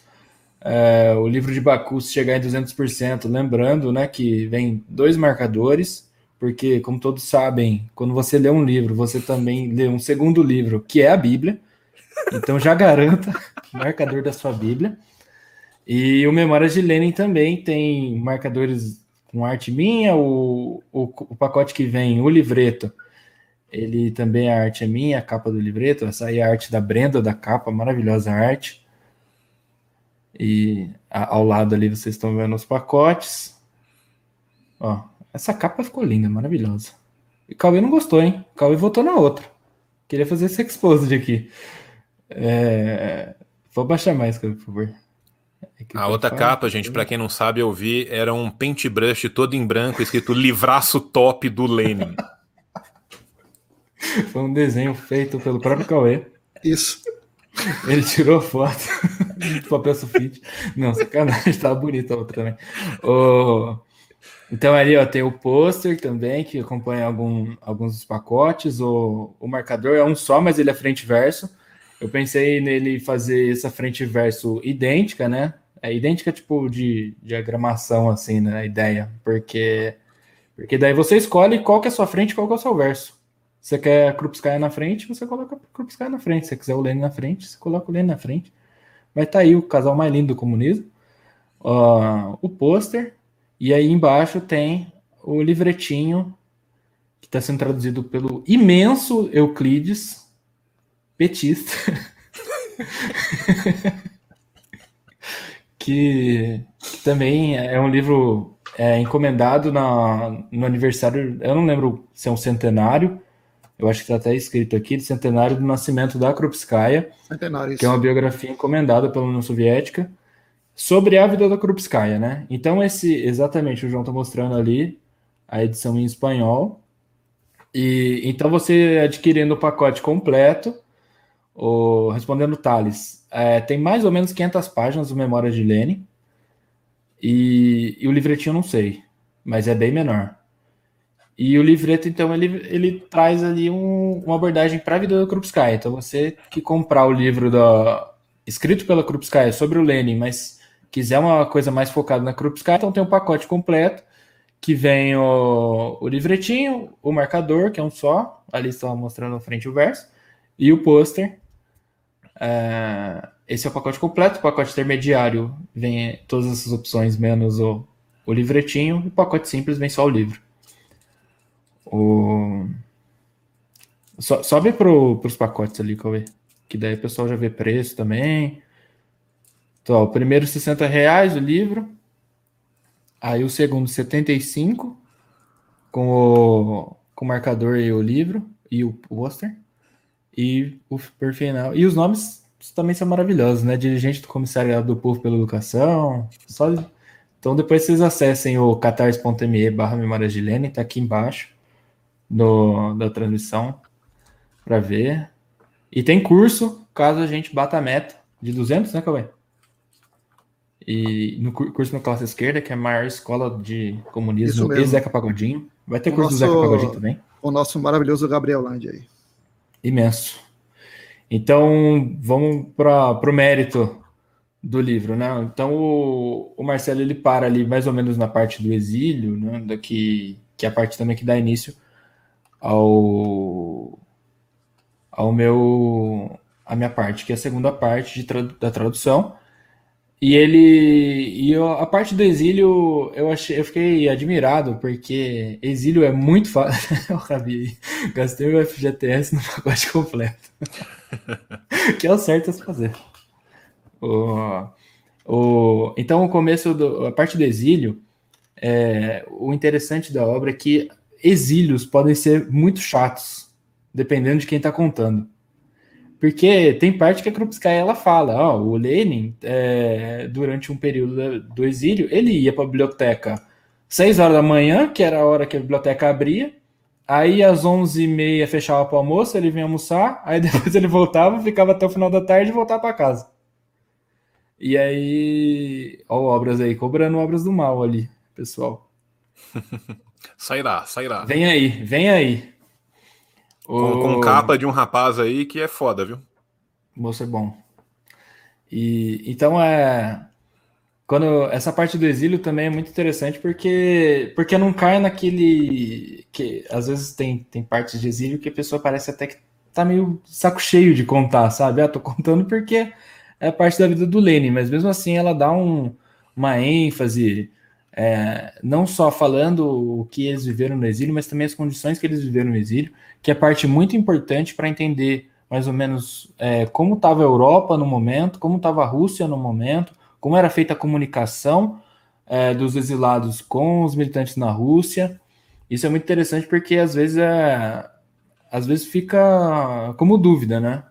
Ah, como é que o pessoal conversava, o pessoal de fora, o pessoal de dentro, como é que o pessoal de fora se organizava? Tinha congressos, por exemplo, na Suíça, para os militantes é, que estavam exilados, então tinha congresso fora. A articulação é, partidária também já, já dava conta de fazer todo essa, esse alcance do pessoal que estava fora, do pessoal que estava dentro, fazer essa articulação ainda na democracia interna organizativa. E, e também a segunda parte do livro ele vai contar com a Revolução de 17, com a Guerra Civil, antes da Revolução de 17, todo o debate é, do imperialismo, da guerra imperialista da Primeira Guerra Mundial, é, os debates na, na Segunda Internacional ainda, e que é exatamente um contexto que ocorre o Congresso de Baku, que, que ocorre também os debates de, é, de colonialismo, né? O, o meu TCC foi sobre o Lossurdo, então eu pesquisei a obra do homem aí. É, e, e, ele faz uma diferenciação, uma classificação cronológica, assim, que é muito interessante, que, se não me engano, é no Esquerda Ausente, que ele fala de três etapas de uma luta anticolonial mundial, né?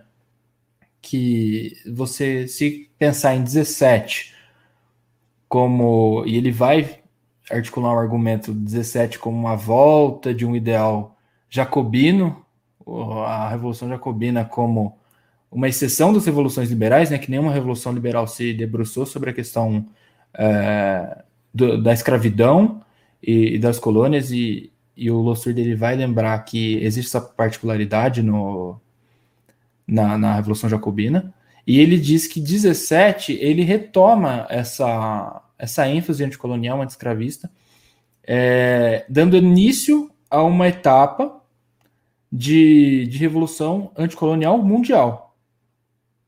E é interessante pegar isso porque, para mim, é, e aí é óbvio que é isso vem muito da minha pesquisa no meu TCC, é, que é muita visão do Lossurdo, não há que se falar em Lenin sem falar de questão colonial, por exemplo. Todas as reflexões do imperialismo, o Lenin, a, o avanço da, da crítica à economia política do Lenin, ele está também pensando na totalidade, a totalidade engloba é, a colônia, né? O, a maior parte do mundo era colônia naquela época. Então, é, pensar essa, essa articulação, né? O, o, livro do João de Baku, nosso livro que é Memórias de Lênin, e em certa parte é, fala a, a vai citar esses debates do imperialismo, esses debates do, da questão colonial, principalmente naquela no é, quando, quando você vê certo setor socialista que, que queria preservar o imperialismo, né? E o colonialismo. É, então, a gente, naquele, naquele tipo de argumento de se a gente manter o imperialismo e o colonialismo, a gente é, desenvolve as forças produtivas do, internas do país e como e o Lenin era totalmente contra isso e, e é muito mais qualificado no, no livro, né? E nas obras dele, mas a Krupskaya também vai citar grandes trechos do Lenin, a, fazendo essa articulação do biográfico, mas também do teórico, então não tem muito é, muita superficialidade no, nos temas. É lógico que vai ter temas que, que a gente lê e queria mais, né? Tipo, pô, podia ter falado mais sobre isso, mas também é, aí tá tudo referenciado às obras para ir atrás. Inclusive, eu fui atrás de várias depois de, de traduzir, que eu não conhecia, e também não estão presentes aqui. É, lembrando da, da, desse esforço que a gente está tendo para trazer coisa para cá e como falta coisa aqui. Mas também é interessante ver, é, através dessa biografia, os diferentes aspectos do Lenin. Né? O, o Marcelo ele já falou é, do Lenin camarada, do Lenin é, companheiro da Krupskaya, o Lenin militante mas também tem outros aspectos do Lenin que são mais, é, mais ressaltados na segunda parte do livro, como por exemplo o Lenin estrategista militar. O Lenin organizador de um Estado maior, não dá para falar de, de teoria militar do Lenin sem falar da, da construção do Estado maior. É, então, existe também essa, essa parte que a Krupskaya vai focar muito no, em como Teve momentos da Guerra Civil em que parecia tudo perdido e o Lenin estava ali é, fazendo os esforços para reverter esse quadro desfavorável é, em, em prol do, do povo soviético. Então, é, essa segunda parte ela é mais focada no exílio pós-revolução. É, a revolução também é contada em detalhes, e é muito interessante porque é aquele é a revolução vista por pelo cotidiano, né? Então ela fala, ah, sei lá, fui fui visitar a fulana e daí quando eu voltei tinha um pelotão na rua, sabe? E, e é o tipo de visão que que é interessante também para entender é, o contexto histórico e também entender a inserção dos personagens históricos em um contexto histórico. Que o, o teórico a gente conhece, quem não conhece também dá para conhecer, mas ó, às vezes, muitas vezes a gente volta para os textos teóricos do Lênin, mas essa visão, por exemplo, eu é, não, não, não, tive acesso a muitas obras biográficas do Lênin, né? É, com exceção do Tamas Kraus, que não é necessariamente só biográfica, né? E também do Jean Salem, que tem alguns tons biográficos, mas não é de fato um, um livro biográfico.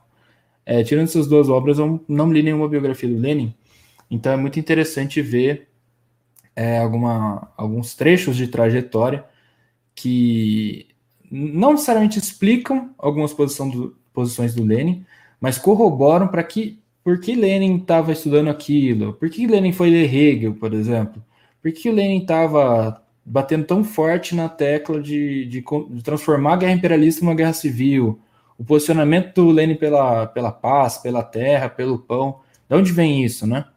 E às vezes a, o, a simples lida na teoria ela dá respostas, mas é, esse, essa leitura mais biográfica é, ajuda a entender é, mais até as raízes é, dessas, dessas questões e, e dessas, é, dessa vontade do, que o Lenin tinha de ser um grande dirigente, de ser um grande teórico e avançar é, rumo vitória. Num, uma vitória e não só fazer personagem na internet, né?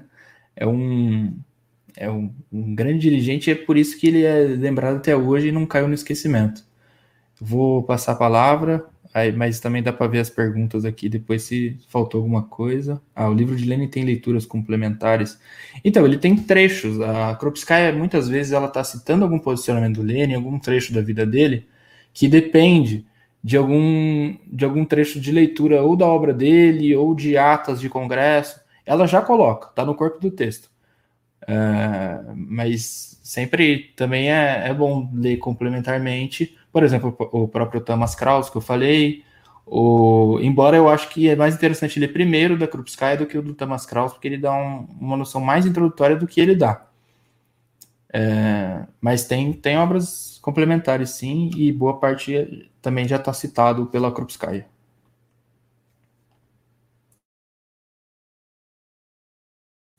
Tá mutado, João. Sempre mutado, né? Sempre, sempre, sempre, Pelo menos uma vez, né, gente? Eu não posso perder a, a tradição de fazer isso. Vou aproveitar esse momento para copiar o Tavim, que eu achei a ideia do Tavinho genial como exposição do, do, do próprio Catarse, né? Já agradecendo muito ao menino Cauê. Né? Nós estamos com a capa do livro, né? Aí eu fiz um vídeo, é um vídeo que eu lancei aqui no meu canal há algum tempo atrás, é uma introdução breve para você que quer saber um pouco mais do Congresso, de por que, que você vai né, pegar o, o livro, por que, que o livro é tão bacana, o que, que o Congresso tem a, a nos oferecer. Tá aí essa pequena introdução. Se puder baixar um pouco aí, Cauê. Né? Ali eu vou descrevendo o Congresso e aqui eu quero falar é, antes do, do, do, do, dos modos que você tem de auxiliar. Né? O primeiro modo é o simpatizante do Exército Vermelho. A ideia é que você que apoie os projetos continuados que a gente sempre está fazendo, né?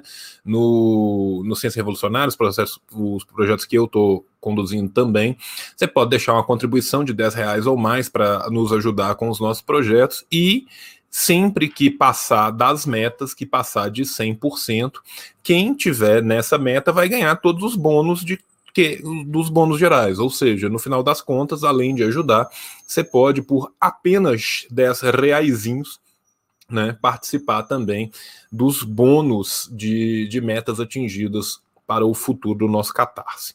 Né? Para quem pagar 40 reais ou mais é o livro, mais 15 reais de frete. A gente calculou o frete em 15 reais para poder fazer o mesmo frete único para o Brasil inteiro. Né? O, o livro vai ter algo em torno de 250 páginas, só que o livro tem fotos, a capa é mais dura, então acaba que isso pesa um pouco no livro, que sobe um pouco o custo do frete, e ainda tem né, as opções de ter o livro com o pôster, com o, o marca-texto, que vai subindo mais o preço do frete. Então a gente padronizou o frete em 15 reais. Então 40, na verdade, são 55, 40 do livro, 15 do frete.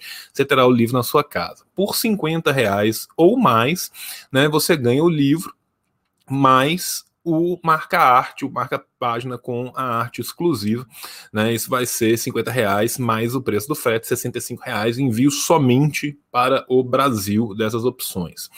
Por 60 reais ou mais, você pega o pacotaço completo, que aí você ganha o livro, o pôster e o marca-texto, né?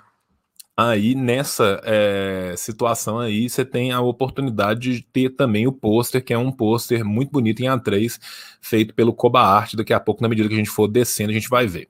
Caso você esteja fora do país ou caso você prefira o livro virtual, por 30 reais você vai ganhar o livro em formato digital, né? Mais as artes todas prontas do marca-texto e do pôster com as sangrias já prontas para você imprimir. Você fala assim: não, eu não quero só o pôster, eu quero um pôster em vinil para eu poder colar ele diretamente na minha parede. Você vai na gráfica perto da sua casa, né? E ganha isso aí. Depois eu tenho os pacotes que são pacotes para livreiros, né, que é o Mascate em Baku, o comissário regional de distribuição e lá para baixo o almoxarife do Narcompros, que é para você que quer comprar não um, não dois, mas vários livros, e aí, obviamente, a gente tem um preço promocional muito grande em cima desses livros, que é a ideia de poder fazer os livros circularem, né? Então, Caso você tenha interesse em comprar 25, 50 ou 100 livros, tá aí a sua oportunidade. Ou você que é um livreiro, ou, por exemplo, você que faz parte de uma organização, faz parte de um partido, quer discutir o livro, vira para o seu professor de História da Ásia, você que é um privilegiado e tem História da Ásia, fala assim, porra, acho que todo mundo devia ler. Faça isso, inclusive. Fale com todos os professores. Fala assim, porra, todo mundo devia ler.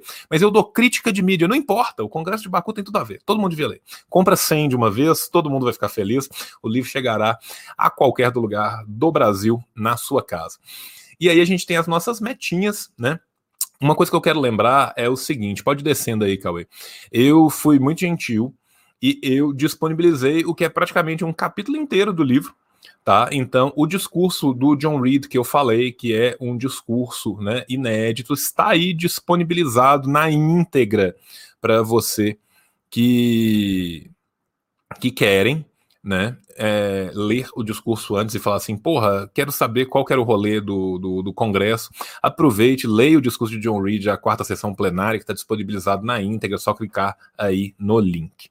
Se a gente alcançar 100% da meta 10% de desconto em todo o estoque das ciências revolucionárias, vai receber um lindo cupom válido por um mês depois do fim do catástrofe, obviamente. 150% da meta. A gente faz uma live exclusiva para a gente discutir aqui o contexto histórico do livro, um mini curso aqui com link exclusivo para quem participar, duas horas de live com o tio e também com Ulisses e com o Klaus, né? Que somos nós três aqui. Eu estou representando os meninos aqui hoje, mas esse projeto é um projeto desse, desse maravilhoso trisal da esquerda brasileira né, o trisal mais sensual do mundo, eu, Ulisses e Klaus, né, com 200% da meta. A gente sobe tudo para todo mundo. Então, quem fez o pacotão básico ganha o marca-texto, quem comprou o marca-texto ganha o, o, o pôster. E também, se a gente alcançar é, 200% da meta, o marca-texto do Tavinho vai para todo mundo. Eu vou atualizar isso depois, que eu posso atualizar para dar mais coisa. Eu não posso atualizar para tirar, mas para dar a gente sempre pode. Então eu vou atualizar isso, que se chegar em 200%, todo mundo do Tavinho ganha. E se acontecer de chegar em 300%, que não acho que acontecerá, aí você ganha uma versão em PDF, não só do Atualidades de, de Stalin do Klaus, mas também do Obras Escolhidas de Stalin. Isso aí é para é o bait, é o clickbait total que a gente coloca, aí depois eu vou ter que pagar os meninos pelo direito autoral. Coloquei esse 300% que não vai chegar nunca. Por favor, me provem errado e me façam pagar o Bamonte, o Tavinho e o Klaus pelo uso da obra. Tá? Então, assim, esse é o nosso projeto. Tem aí mais 17 dias. Pode descer mais um pouco, só para a gente mostrar o, o livro. É, aqui é o pôster, né? Com o livro com o marca-texto, pode descer mais um pouco. E o pôster do livro Arte do meu querido menino Marlon, né, do camarada Coba Arte, que ficou linda e maravilhosa, que chegará diretamente na sua casa. Então é isso, aproveitem que o tempo urge, né? E acho que agora a gente pode fazer uma pequena rodada de perguntas, caso tenha perguntas, e o pessoal está pedindo spoilers, né? Aí eu vou consultar o Cauê porque eu tenho, eu como membro, é, é, aqui eu sou membro de todos os corpos editoriais, né? Então eu tô, tô, tô, tô chique. Eu, como membro do corpo editorial das Ciências Revolucionárias, tenho, tenho a autorização para dar spoilers de lançamentos futuros. Você, Cauê, está disposto a dar um spoiler de algum lançamento futuro para as pessoas que estão vendo essa live, ficar até no final, que estão implorando por spoilers? Confere com a produção aí, se pode ter spoiler. Não! Pode, pode, pode, pode ter sim. Um pouquinho, um pouquinho, mini spoiler. Então vai lá, é... mini spoiler. Quem vai dar o spoiler primeiro? Vai, vai, vai você, Cauê, vai você. Vamos lá. É, a gente está trabalhando já na segunda obra da gente, que a gente vai lançar em setembro, né? Que foi uma ideia do Tavinho. Né, o Tavinho empolgou numa madrugada, de repente ele me, me manda mensagem meia-noite e meia e fala: Você pode fazer uma reuniãozinha agora comigo? Rapidinho. A reunião foi até quatro e meia da manhã.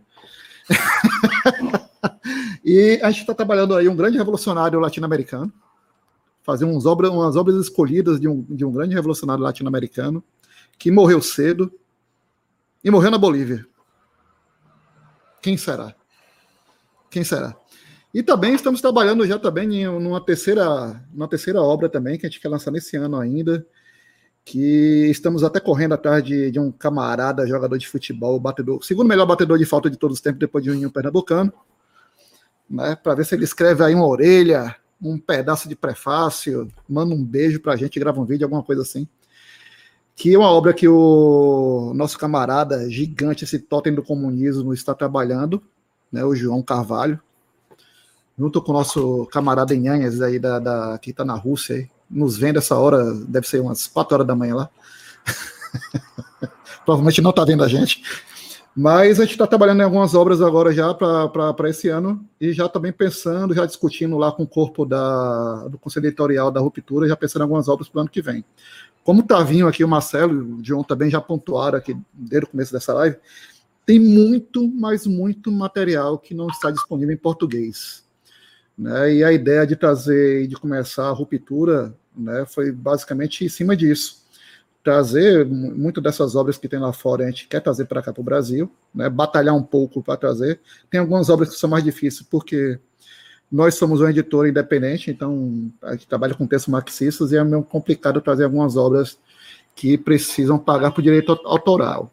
Né? A gente está caçando também um, um autor aí que o, o, Marcelo já mandou vários e-mails aí para algumas editoras americanas para a gente trazer também para o Brasil, né? que a gente quer trazer muito para cá acho que a gente pode até falar o nome, não tem problema, que é o, o Parente, né? A gente quer trazer as obras do Parente aqui para o Brasil e, e, é meio complicado trazer, e não tem um cara traduzido aqui no Brasil, impressionantemente, não tem nada traduzido dele aqui para o Brasil.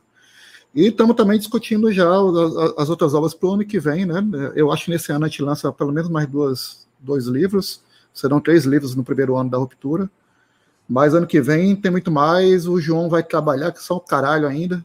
Né? Quem, é, quem mandou ele se meter nesse conselho editorial da gente, que ele está em várias editoras. o João se divide em várias tarefas, o homem é o homem-tarefa.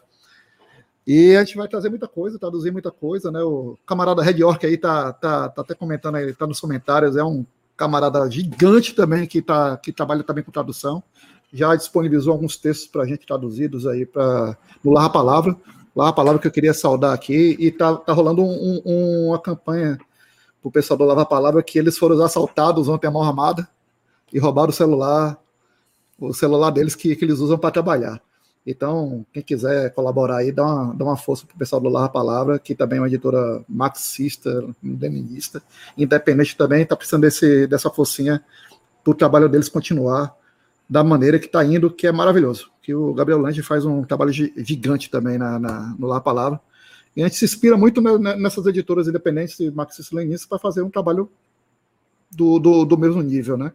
Eu acho que a gente está conseguindo fazer isso, a gente tem um corpo editorial maravilhoso né? no, no, na, na, na, ruptura, não poderia ser melhor do que é, tá o Jones, tá o João, o Marcelo, o Tavinho, a Carla, tá um camarada Lenine, Alex Lenine, que é um anarquista, a gente tem um membro anarquista no nosso conselho editorial lá também.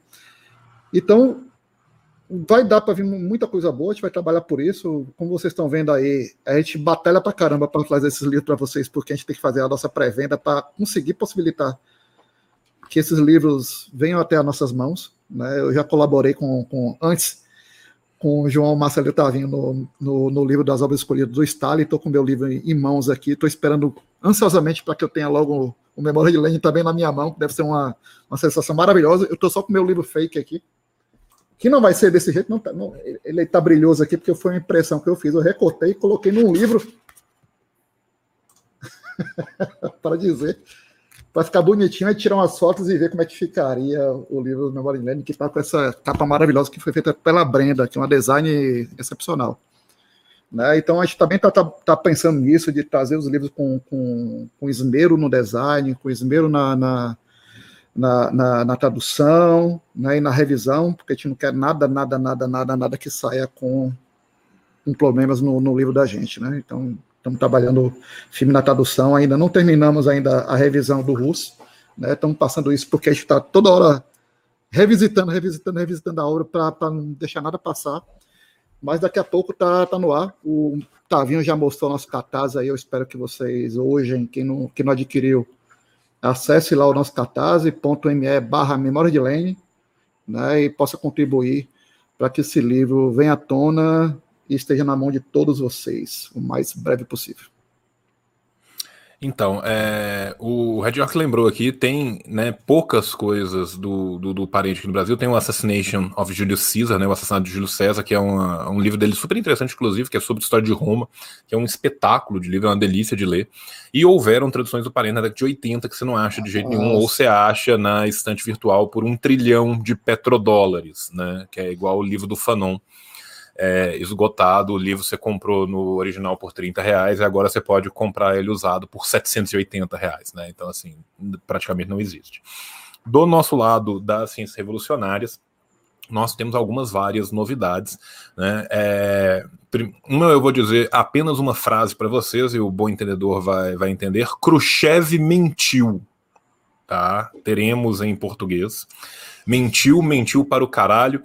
Né? Eu, eu acho que a, que a capa deveria ser Khrushchev era um baita de um filho da puta do caralho, né? que era uma tradução menos literal, mas talvez mais correta. Né? mentiu, mentiu pra caralho, se pudesse mentiria duas vezes, né? É, para além disso, é, eu estou participando de um projeto que é um dos projetos mais fantásticos que eu já tive a oportunidade de participar, que é um livro que vai trazer uma coletânea de histórias da Guerra Civil Russa, que a gente não tem nada sobre Guerra Civil Russa, a partir de diários de militantes que lutaram a Guerra Civil Russa. São quatro diários de militantes que lutaram a Guerra Civil Russa, traduzidos direto do russo, mais um anexo com uma vasta documentação né, de, de Lenin, de Stalin, de pessoas que participaram à época também da, da Guerra Civil Russa. Então, é, a gente vai trazer esse livro aí, que vai ser um, um, um baita livro, né, que já está é, em fase de. A gente está terminando já as últimas traduções do russo para poder organizar o livro. A parte gráfica do livro já está feita, é maravilhosa. Em breve isso será lançado. Né? Nós estamos com o FUR, né, que eu já falei do, do, do Khrushchev, que vai vir, e nós estamos tentando terminar de fechar os direitos do Douglas Toro para poder trazer fraude, fome e fascismo finalmente para português, para que tenha um livro decente sobre Holodomor em português. Então, assim, vou dar essas três primeiras. De onde veio essas? Tem muito mais coisa para vir, né? Mas aí vocês já ficam, né? Com, com aí tudo, toda, todos os spoilers do mundo. Então, vocês pediram um spoiler e ganharam seis spoilers. Então, aproveitem. Né? E fica o nosso grande abraço a Drusby Petkovic, né? aguardando ansiosamente sua participação em projetos futuros. Vamos esperar agora para ver se a gente tem perguntinhas. Eu posso, eu posso, dar mais dois spoilers também. Pode. Mas eu não vou falar o nome do livro. Eu traduzi. Vai sair agora também, acredito que em outubro, pelo Lavra Palavra, um livro sobre Stalin. Né? Não é de Stalin propriamente, mas é do teor crítico a Stalin, que discute a questão dos sindicatos à época. Então, para quem busca entender um pouco mais sobre essa questão. Eu já estou na organização também de um outro projeto sobre Lenin, é, e não vou dar o, o, o, tema, vai ser pelo Lavra Palavra aí também, mas vai ser uma, uma coletânea de Lenin com escritos inéditos também, que, que discutem uma questão importante, eu não posso falar muito assim, mas vai, mas vai, vai chegar aí. E com o Tavinho, obviamente, a gente está sempre tocando os projetos juntos, como a gente já falou desse projeto próximo aí da ruptura, a gente já está no, no processo de escolha ali do, dos textos, enfim, já já iniciou o, projeto de tradução. Mas só para dar os spoilers, porque assim, o, o que a gente está trabalhando é, é um absurdo, né? Porque a gente, a gente também a gente liga o próprio trabalho teórico com o trabalho prático, né? Nós somos militantes, então nós temos todas as nossas tarefas aí também presenciais.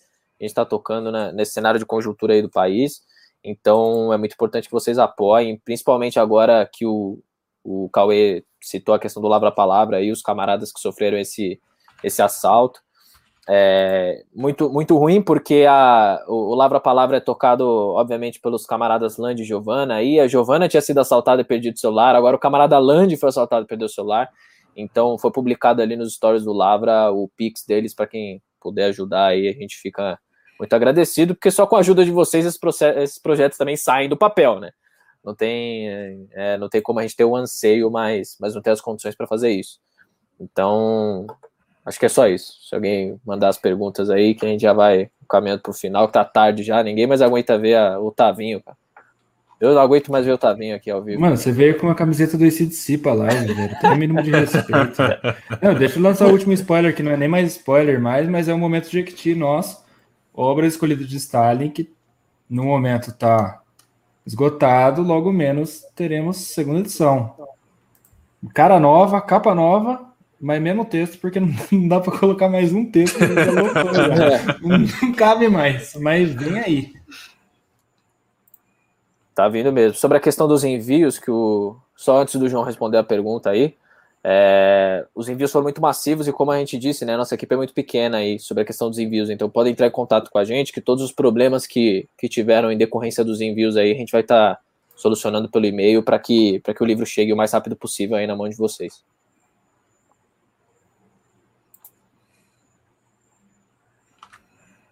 É, vamos começar então. É, pergunta para mim aqui, né? João Carvalho, você tem alguma obra ou texto sobre o grupo antipartido, né, que tentou derrubar o Khrushchev, mas foram despostos, despostos, é ótimo, depostos do cargo? Tenho, tenho sim. É... Vamos lá, por partes. Primeiro, né, o Kaganovich, o Malatov e o Malenkov, né, eram o, o, o grupo que fizeram essa tentativa. Tem algumas obras interessantes, eu acho que a melhor delas, infelizmente, é, é em russo, que é a do Shepilov. Né? Se você ler russo, me manda um ADM no Twitter e eu te mando o livro do Dmitry Shepilov. Se você não ler russo, tem alguns materiais que foram desclassificados, né? Que foram publicados depois, eu acho que foi pelo Mark Kramer né? E tem algumas biografias do Khrushchev que falam do grupo também, mas aí é, é uma coisa mais ou menos, não é tão bom assim, né? E eu acho que os melhores textos que vai ter vai ser o vai, o melhor texto é o, é o do Shepilov, tem o do Afanasiev também, né? Mas ele está em russo também.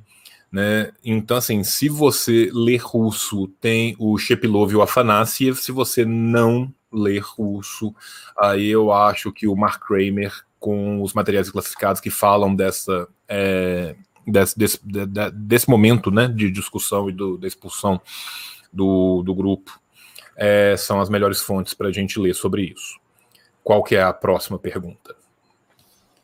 Ó, tem essa aí que é um detalhe bom de se falar. A gente emite nota fiscal sim na ruptura, viu?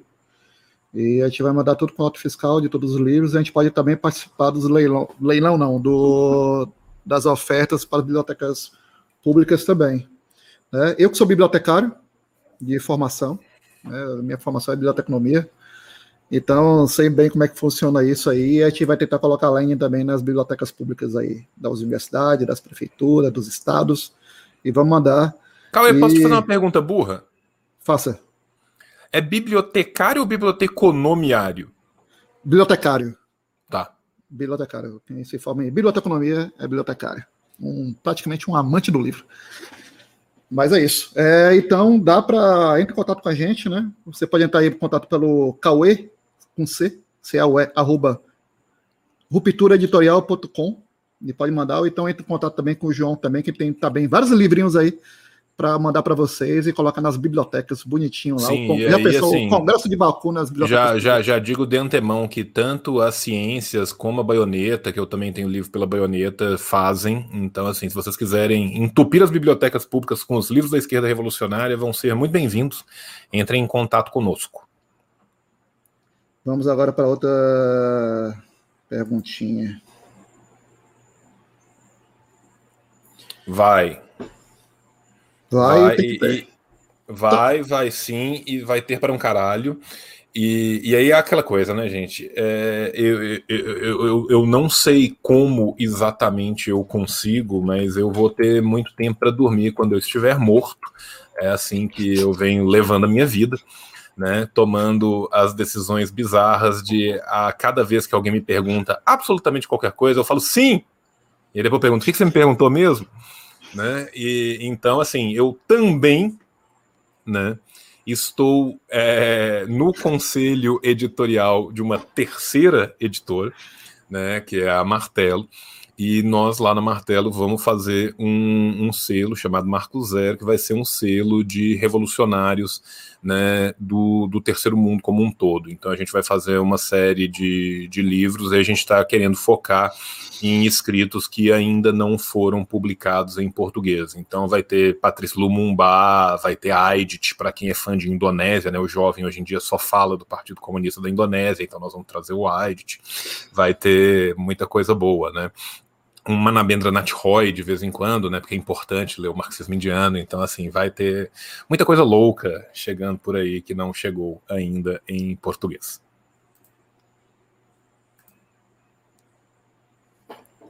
Quer responder aí, Marcelo? Eu respondo.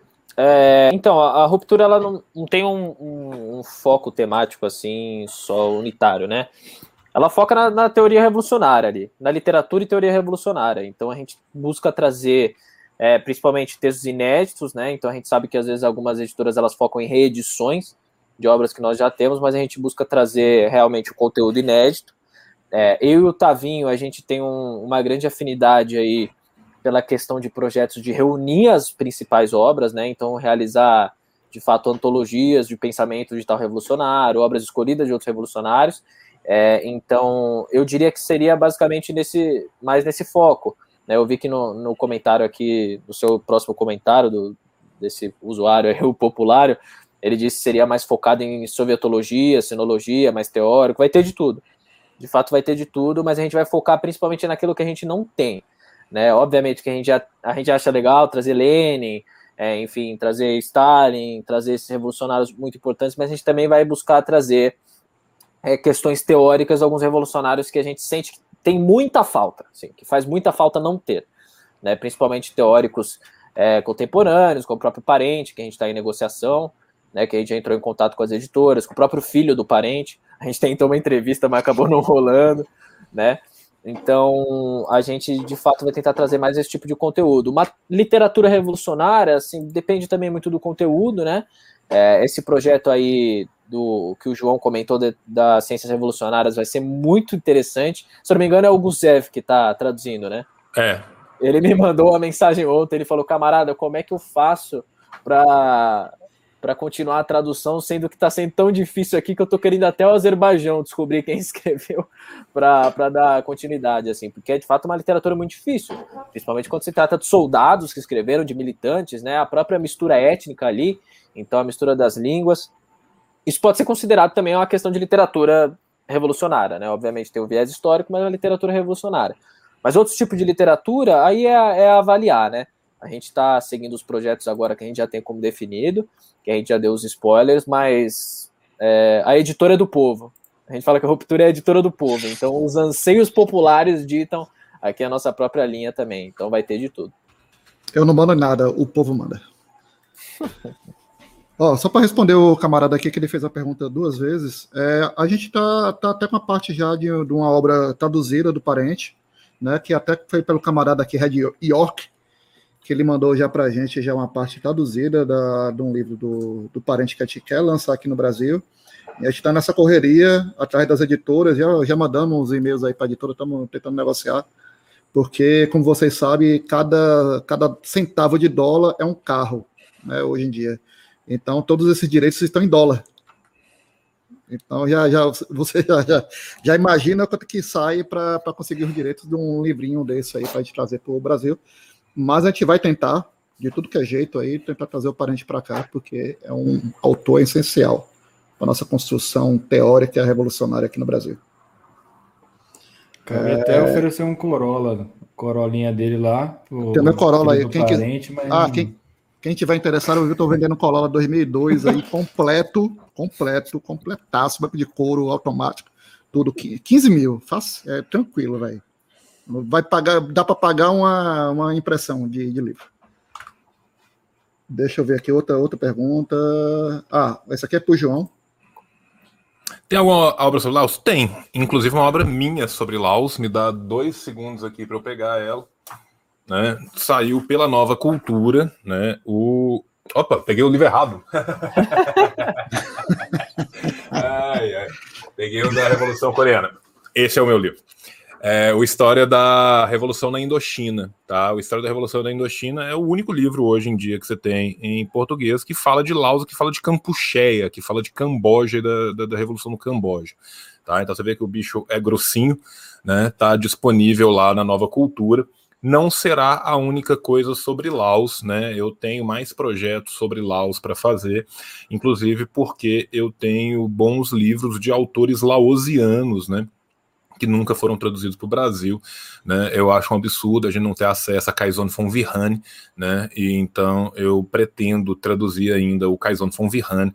Esse é um projeto para futuro. Então teremos mais obras sobre Laos, mas já temos. Então se quem tiver interesse, vai lá na Nova Cultura, História da Revolução da Indochina, tem Laos, tem Camboja e tem Vietnã.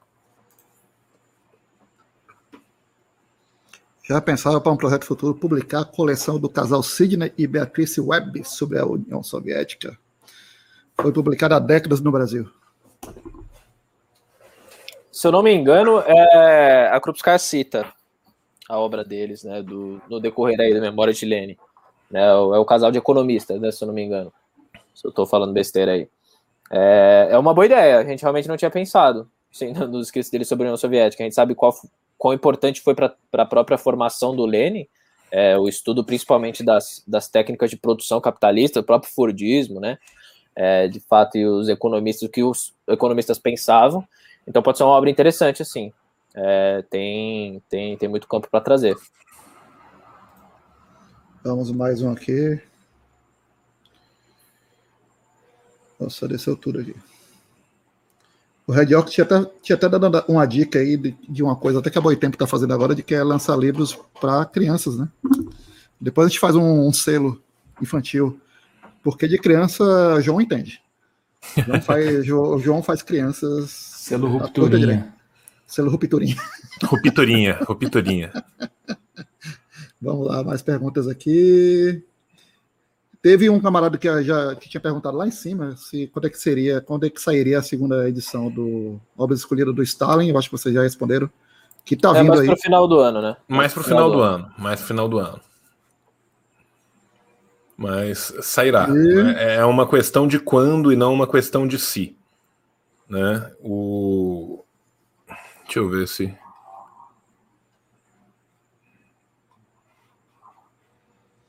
Eu acho que acabaram, acabaram as perguntas. Mais alguém vai fazer pergunta? É, vamos fechar também, porque senão o João não dorme, coitado. Ele é pai, né? Não, o João não dorme. O João não, não dorme. Eu, eu, eu, já não durmo, então tá, tá, tá super tranquilo. Eu, eu nunca dormi, jamais dormirei novamente. Né? Ah, teve uma pergunta, assim, que, que, que, que, fizeram ali, que, que é o rapaz que. Agora eu não lembro se é um rapaz ou uma moça, mas que perguntou sobre Bandung. Perguntou assim: ah, se eu quiser ler mais sobre Bandung, o que, que eu posso ler sobre Bandung? Então, sobre Bandung, a gente tem o um livro que é muito clássico do, do, do, Christopher Lee, né, que saiu em 2010, mas se tornou meio que né, um livro quase que definitivo dentro da academia sobre Bandung, né, que, que ele é da Ohio University Press, se eu não me engano, que chama Making a World After Empire né, que ele vai falar da, da, da, de Bandung e do, e do after, né, e da, assim, da, do, do, que aconteceu depois de Bandung, depois do, do, do, movimento no alinhado como um todo. Né, era Pedro isso, o Cauê achou aí. Né, e uma outra perspectiva que eu acho muito é, interessante do, de ler sobre Bandung, apesar de eu não necessariamente concordar com ele, porque ele é muito subaltern studies para o meu grupo, para o meu gosto, mas é um cara que é muito competente, é o Amita Bhattacharya, né, que é um autor indiano, se eu não me engano ele é radicado nos Estados Unidos ou no Canadá, Amitav Achataria. É um nome difícil de achar, mas assim, ele tem bons artigos sobre Bandung, né? E hoje em dia a gente sabe que todos os artigos do mundo são grátis. Então é só você saber colocar as coisas no bico do corvo. Né? Esse exatamente esse livro, Making a World After Empire, The Bandung Movement, Moment and Its Political Afterlives. Né? Esse é um, um belíssimo livro do, do Christopher Lee que é um livro muito bom sobre Bandung para quem quiser é, estudar a, a, conferência. E recomendo também o, os artigos do Amitav Acharya, que são bem interessantes. Alguém fez a gentileza de colocar o nome dele aqui. que é um nome bem complicado.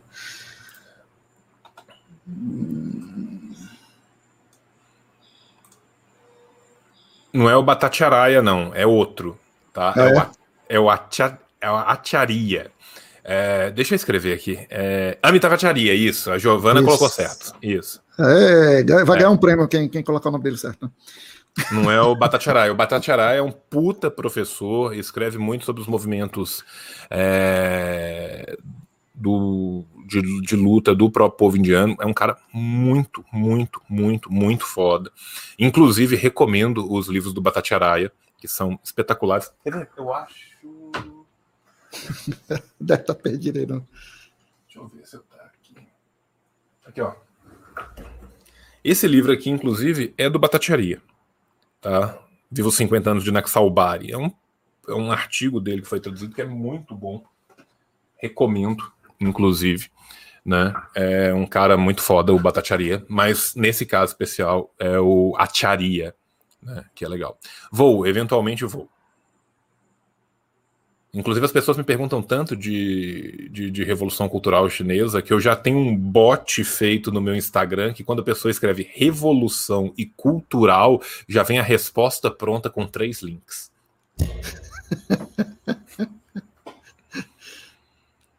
é...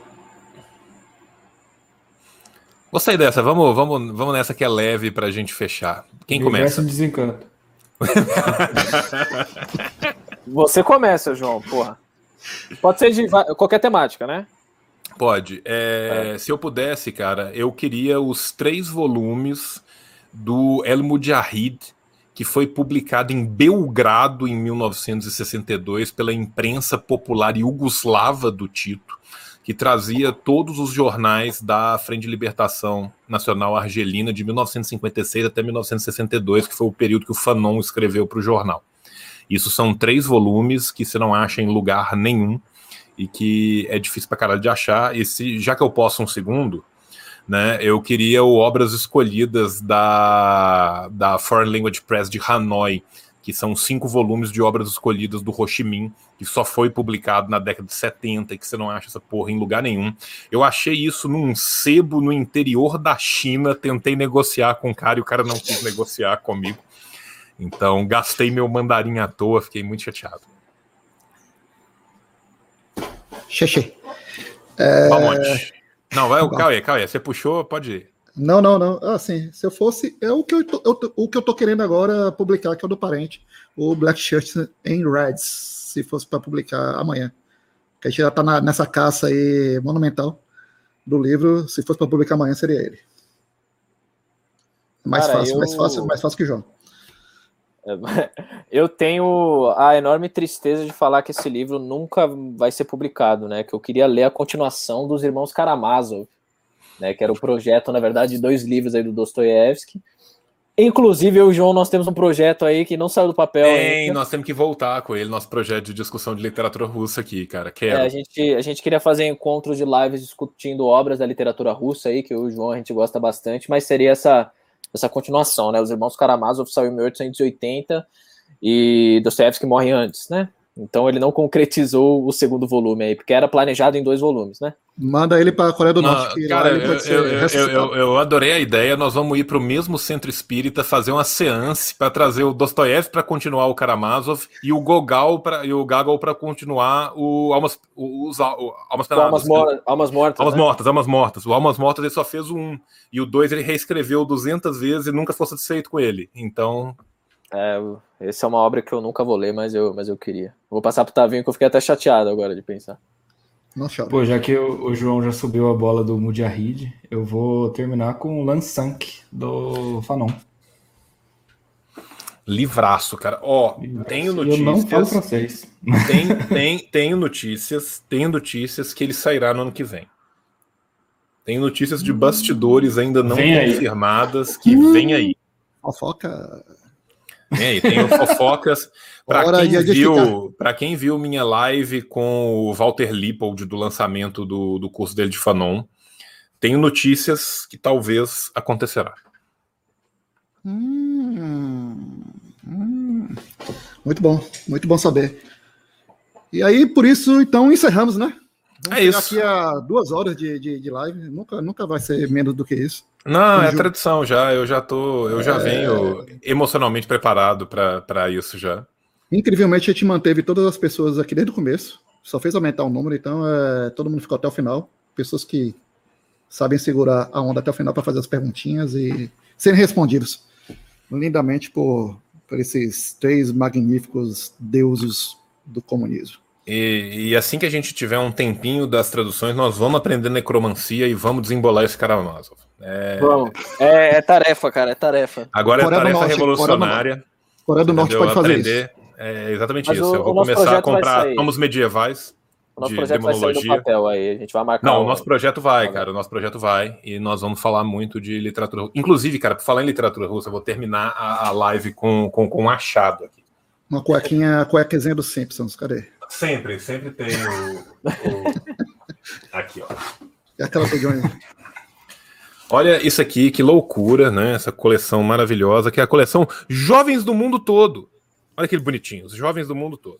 O que, que é essa coleção? Nesta, no meio desta coleção Jovens do Mundo Todo, que foi publicada pela editora brasiliense mais ou menos na década de 50, a gente tem isso aqui, tá? Plutônia, do Vladimir Abruchev. Este livro é uma ficção científica soviética da Terra Oca, zoando com a teoria da Terra Oca, que eles vão para o Ártico e descobrem que tem um outro planeta dentro da Terra. E esse planeta é Plutônia. Ficção científica soviética da década de 50 sobre a Terra Oca e o planeta escondido que existe dentro da Terra. Isso aqui é espetacular, cara. Tá? Então, assim, prometo que um dia vou, vou fazer um vídeo de Asmiré né, lendo Plutônia com uma voz muito sensual para que as pessoas possam dormir. Kong, Kong versus Godzilla trouxe isso.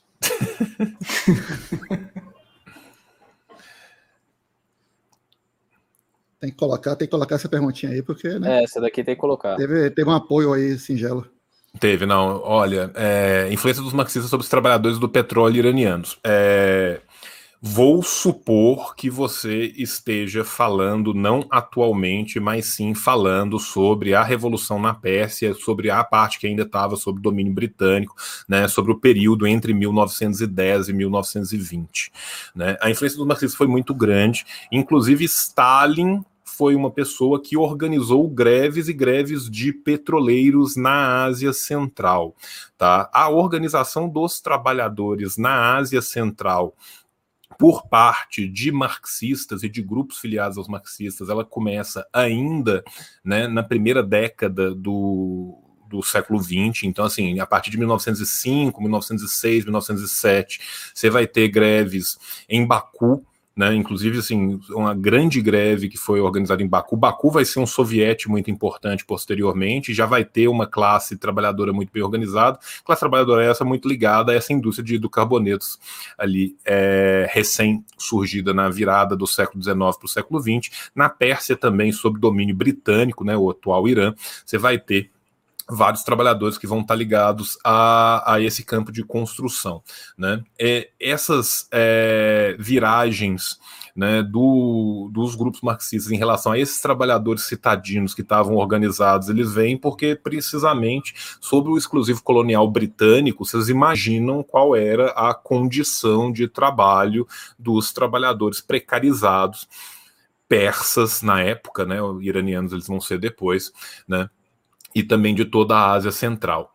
O Michel Egretot, que escreve sobre a Ásia Central, já vi ele escrevendo sobre essas pré-condições, falando da Ásia Central, ele passa, perpassa também o Irã. Eu não sei se existe um livro mais específico sobre essa condição no Irã, mas imagino que algum livro que seja mais profundo na historiografia iraniana, que vá tratar das revoluções na Ásia da década de 10, a gente tem que lembrar que a gente teve uma grande revolução na década de 10 no Irã, que foi uma revolução revolução muito importante, né, um nacionalismo nascente ali muito forte, obviamente ainda né, um nacionalismo permeado por setores liberais, mas que já levou à construção. Inclusive, você tem uma delegação persa muito grande no, no Congresso de Baku. né, ele vá cobrir melhor do que isso. Eu não sou especialista em história iraniana, então vou ficar te devendo algo específico da história iraniana, mas sobre a Ásia Central eu recomendo Michel Egretot. Espero. Então é isso. Então é isso. Acho que todo mundo foi agraciado com grandes respostas. E encerramos a nossa live. Lembrando, acessem o Catarse Memória de Lênin e acesse também o catarse do Congresso de Baku e faça lá a sua contribuição para que esses livros venham à tona e cheguem bonitinho na casa de todo mundo e vocês possam cheirar aquele livro novo maravilhoso, porque é muito melhor do que qualquer e-book que não tem cheiro. Mas se você quiser o e-book, eu estou vendendo, gente. Então pode comprar também. Leve o e-book também. Eu queria agradecer também, antes da gente encerrar, o, não só os camaradas aí que que me aguentam todo dia, que a gente trabalha todo mundo junto, mas agradecer o, o João aí pelo espaço de sempre, né?